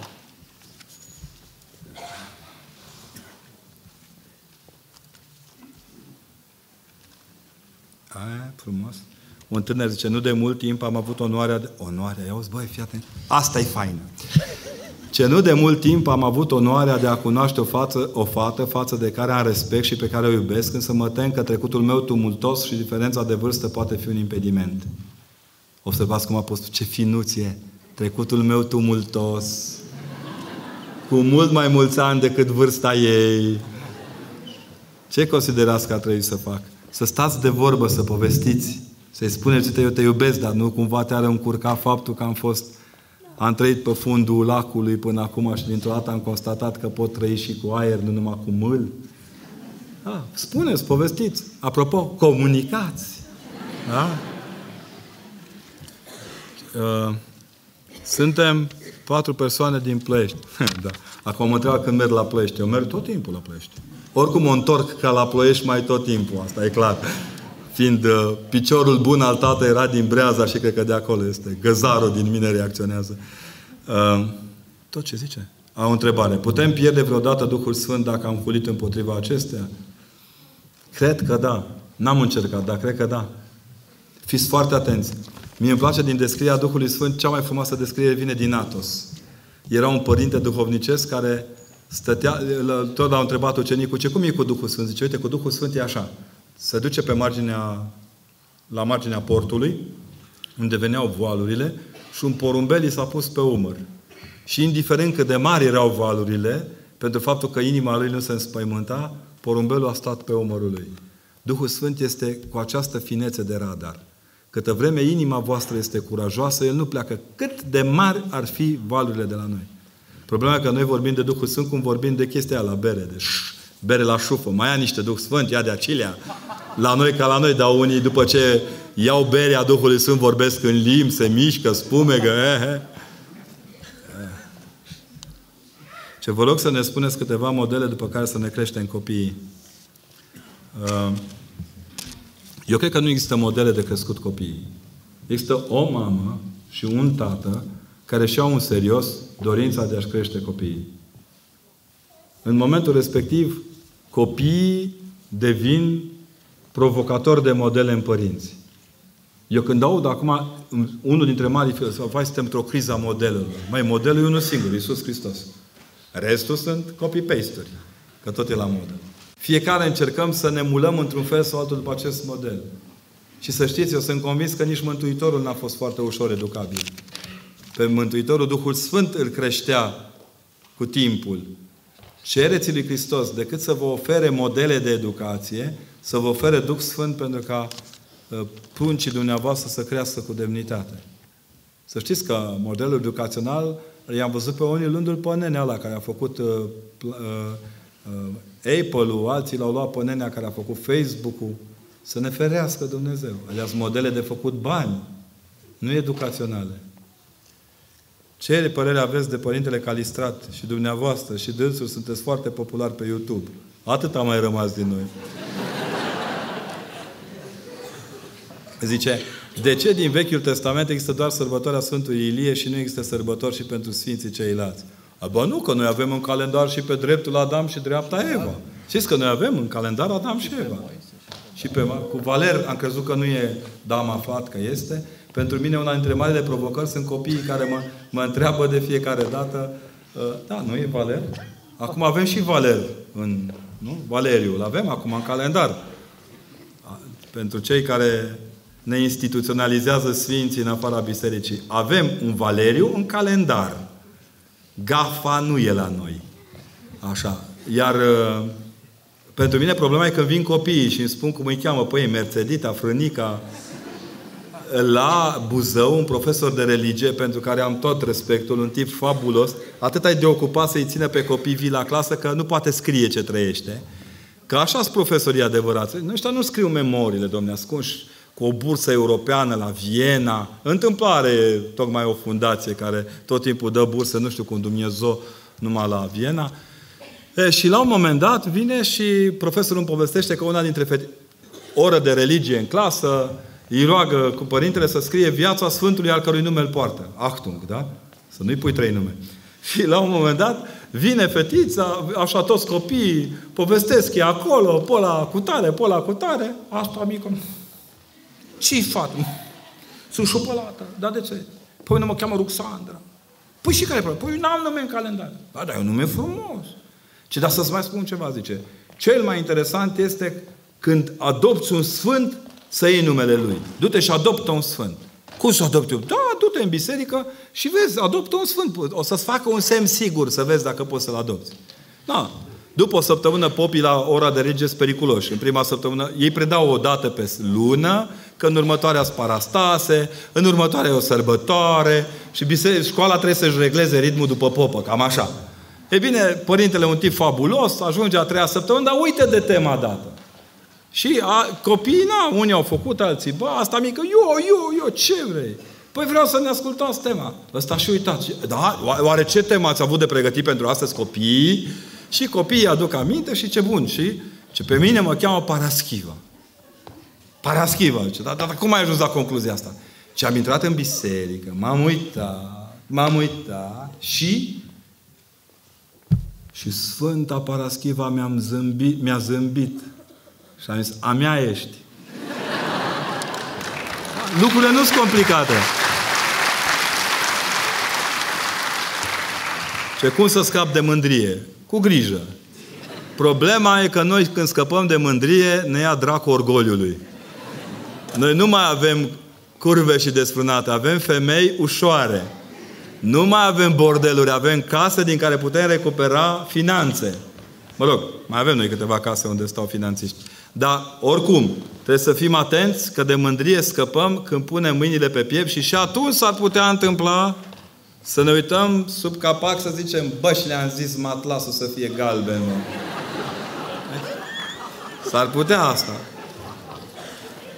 Mă uit la câte o înmormântare de asta cu câte un ștaif de ăla de nu mai înțelegi nimic. Vai, vai, vai. Vorbiți-ne de sinodul opt ecumenic. Să știți că a existat o încercare de sinod ecumenic. Dacă vă referiți la întâlnirea care urmează, n-am ce să vă vorbesc despre ea, că nu s-a întâmplat. Deci eu nu sunt uh, autor de scenarii. Eu sunt un prăpădit de popă, născut în Steagu, nu, pe Sitei, crescut în Steagu, cu oarece cunoștințe de geografie locală, dar eu nu le am pe partea cu ce or să fie, când o să fie, dacă o să fie. Asta adresați-vă. Sigur avem câțiva analiști, analiști, analiști, care vor ști mult mai multe despre ce se întâmplă acolo. Cineva zice aici, m-am întâlnit cu Domnul Iisus Hristos. Mi-a spus să crez în crezul ortodox, în una sfântă, apostolească și sobornicească, una sfântă, apostolească și sobornicească biserică. În una. Așa să vă ajute Dumnezeu. Și eu am încercat în două biserici și nu merge. Știți cum e cu biserica? Nu o poți străda. Uneori te mai atrage. Te mai te poate atrage. Când devine templu de capiște, idolească biserica, să te ferească Dumnezeu. Nu o poți străda. N-aș vrea să ne despărțim înainte de a-mi face o datorie față de editorul meu. Romeo? Chiar toate? Chiar... Prima este o carte de poezii pe care nici nu vă arăt. Nu o luați, bine? Că e scrisă din perioada armatei până târziu. Apoi urmează ce va da omul în schimb pentru sufletul său. Predici la duminicile peste an. O carte care eu cred că se potrivește copiilor de cristal. Marcelino, o minune de băiețel. Da. Să știți că asta mi-a dat o lecție, cea mai tare lecție pe care am primit-o de la cartea asta. Noi am dat niște cărți, niște cărți, multe mămicilor de la oncologie și unor tați aflați în pușcărie. De la oncologie, toate mamele a doua zi m-au căutat să-mi spună că dacă nu citeau cartea, le-ar fi fost de o mie de ori mai greu. Iar din pușcărie mi-a scris un tată care a zis, părinte, după zece ani, fiul meu m-a căutat la pușcărie, pentru că eu, trimițându-i de Crăciun cartea acasă, el a zis, înseamnă că s-a schimbat ceva în tata. Sigur că nu-i premiul Academiei, la care eu vreau să ajung, sigur, președintele Academiei, dar mie mi se par mai importante decât toate premiile lumii. Cu băiatul acestui om m-am întâlnit în urmă cu câteva luni, când a intrat la Academia Militară și a venit să mă caute cu cartea pe care eu i-am dat-o lui tată său. Apoi, Anatomia Sufletului, o altă carte de conferințe, Libertate și Mântuire. Acum, întâmplător aici e Champions League, dar eu n-am vrut. Cum să ieșim din mediocritate? Să știți că nu e... Ca să ieșim din mediocritate, nu e musai să câștigăm cupa. Știți? E frumos să pierdem finala ca toată lumea să-și aducă aminte de noi.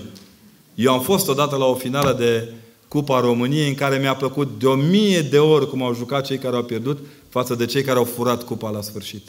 Apoi, Cine este Iisus Hristos? O carte de predici la mormântare, De ce ești trist, popor al învierii? O altă carte la care țin ca la ochii din cap este Viața Sfântului Ierarh Nicolae. Întâmplător, sigur că e legată de poveștile Șcheiului, dar aici am reușit să-mi asum, să-mi plătesc o datorie sfântă către cei din Șchei, care până la urmă prin Sfântul Nicolae m-au adus la Hristos. Apoi, o carte care aparține Steagului, În Dumnezeirea Maidanului, e vorba despre povestea spirituală a construcției bisericii de pe Saturn, dar în întrebări și răspunsuri și cu totul și cu totul alte dimensiuni decât se aștepta lumea să ajungem. În Drum spre Emaus este o carte de culeasă din toate cuvintele pe care am avut timp de trei ani de zile la Maraton Duminical, o emisiune care întâmplător s-a oprit exact când uh, au trebuit să fie cenzurate anumite acuzații la adresa unui partid mic, negru și urât, care încă mai mișcă. Așa? Și o alta ca, la care țin foarte, foarte mult este Pe cine incomodează ora de religie, între darul legii, între darul legii și darul lui Dumnezeu. Iar aici o conferință, două conferințe, cea de la Cluj, care a lansat prima ofensivă pentru protejarea orei. Noi n-am luptat împotriva celor care nu vor oră de religie, da? Noi am luptat ca să apărăm prezența orei de religie în școală. Să ne lămurim. Cum mâine și când or fi strânse semnăturile, noi nu o să luptăm împotriva homosexualilor. Ar fi culmea. Noi luptăm împotriva, în favoarea familiei formată din bărbați și femeie. Precum erau și părinții lor. Da? Iar la ora de religie este o conferință de la, una de la Cluj și una de la Botoșani. Cea de la Botoșani a avut o săptămână după dezbaterea publică de la Realitatea și când am intrat în sală, oamenii s-au ridicat în picioare, au început să aplaude și să strige România, România. E altă Românie decât aia care o credești. Botoșaniul ăla, sigur, da. Apoi, o car- altă carte este Duminici de fiecare zi. Astea sunt foarte, nu chiar că asta e fierbinte, dar am, am suflat pe ea și a trecut. O carte de predici în, de, peste, peste an și aceasta îndrăznesc să vă spun că este una dintre cărțile la care țin foarte mult. Pedagogia poveștii se cheamă, a fost odată pe când poveștile nu aveau, te, nu aveau televizor. E, o, e Capra cu triezi, Harapa alb și Fata moșle și Fata babei, comentată la Radio Trinitas. Și când i-am văzut pe profesorii de religie și pe profesorii de pedagogie, că erau foarte încântați, am ținut să o pun în volum. În contextul în care nu vă place ce spun eu acolo, ceea ce este foarte firesc, să știți că veți găsi fragmente ample din Capra cu trăiesc, Harapa alb și Fata moșului și Fata babei. Pentru că ce vreau să vă rog, decât să citiți în, gra, în grabă un acatist, să fuceriți un, un, o, o, o, un paraclis, și să alergați prin saltire, luați-vă în brațe nepoții și citiți-le Capra cu treiezi. E de mii de ori mai folositor pentru mântuirea sufletului lor. Și când simțiți că sunteți călcați în picioare și că vă oropsesc toți, transformați-vă în fata moșului. Pentru cei tineri, niciodată să nu spuneți că nu vă suflecați mânecile. Cuptorul de cele mai multe ori e plin, perele sunt dulci și zemoase, iar izvorul este rece și străveziu. Numai fetele de babă se plâng tot timpul cât le-ar fi masa de plină, că masa n-are decât patru picioare. Iar a treia, pentru noi, pentru preoți, am spus tot timpul că asta cu Harapa alb, mie asta îmi place, am să vă spun de unde am plecat și cu asta închei. A murit un copil dându-se pe o bară nesudată bine într-o școală de lângă Sibiu. Toți disperați, cum facem cu copiii? Copiii au văzut, s-au speriat, au chemat psiholog, au chemat consilier școlar, copiii au rămas în continuare foarte speriați. În ziua în care copilul respectiv avea înmormântarea în satul lui de lângă, de pe Valea Oltului, din Greblești era puștiu, am luat toți copiii din școala respectivă și am făcut slujba. Eu am zis, numai binecuvântat este Dumnezeul nostru, și ei au citit slujba cap-coadă, inclusiv ectenile, și nu s-a întâmplat nimic. După aceea am citit Apostolul, Evanghelia, am citit eu rugăciunile de dezlegare, că asta se crea, și am continuat să citim mai departe. Și în predică, nu știam ce să le zic, mi-am adus aminte ce pățește la un moment dat, dacă țineți minte, Făt frumos din lacrimă când e rănit și este furat de duminică și dus în insula Paștelui. Și a rămas blocat. Băi, frate, de fapt, asta face Hristos cu noi tot timpul. Ne oferă duminica să ne vindecăm în insula Paștelui duhovnicesc. Asta este adevărul. Pentru mine, prezența dumneavoastră în sală mi-arată că Paștele a venit deja. Vă mulțumesc foarte mult. Uh...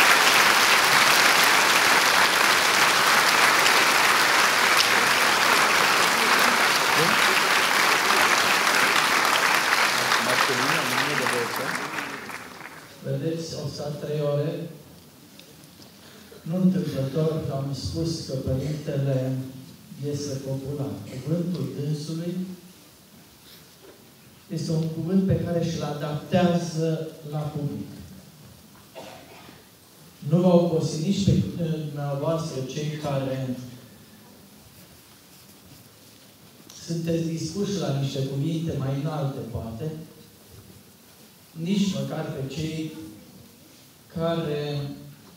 nu pot ajunge la cunoștințele noastre acum, poate mai târziu.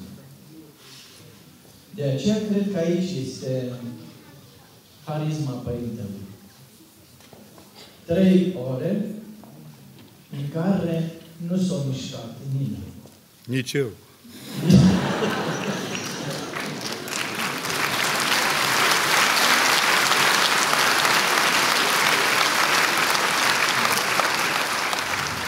Să știți că nu-i greu să nu te miști când te iubesc oamenii. Dar dacă nu te miști, oamenii nu te iubesc. Eu vreau să mulțumesc organizatorilor și o spun acum cu maximul. Noi am stat amândoi de vorbă un minut în curtea catedralei. Prima dată am zis, măi, Dane, n-am niciun loc în calendar. Ce da, uite, ar vrea o doamnă care... Doamne, copiii ăștia te îngenunchează. E singura poziție din care poți ajuta, în genunchi, cu inima sus. Dar trebuie să fim tot timpul cu inima sus. Tot timpul trebuie să fiți cu inima sus. E aici Părintele David, care mi-e tare apropiat ca prieten și țin minte că într-o filmare făcută la Trinitasul oficial, l-a pus Gaia să stea în poartă și să apere mingile copilor în reverendă și cu barbă. Noi suntem gata tot timpul să stăm în poartă să apărăm mingile. Haideți cu noi! Nu ne lăsați singuri că e greu, vă spun eu. Scurtează-o că ne bate. Da.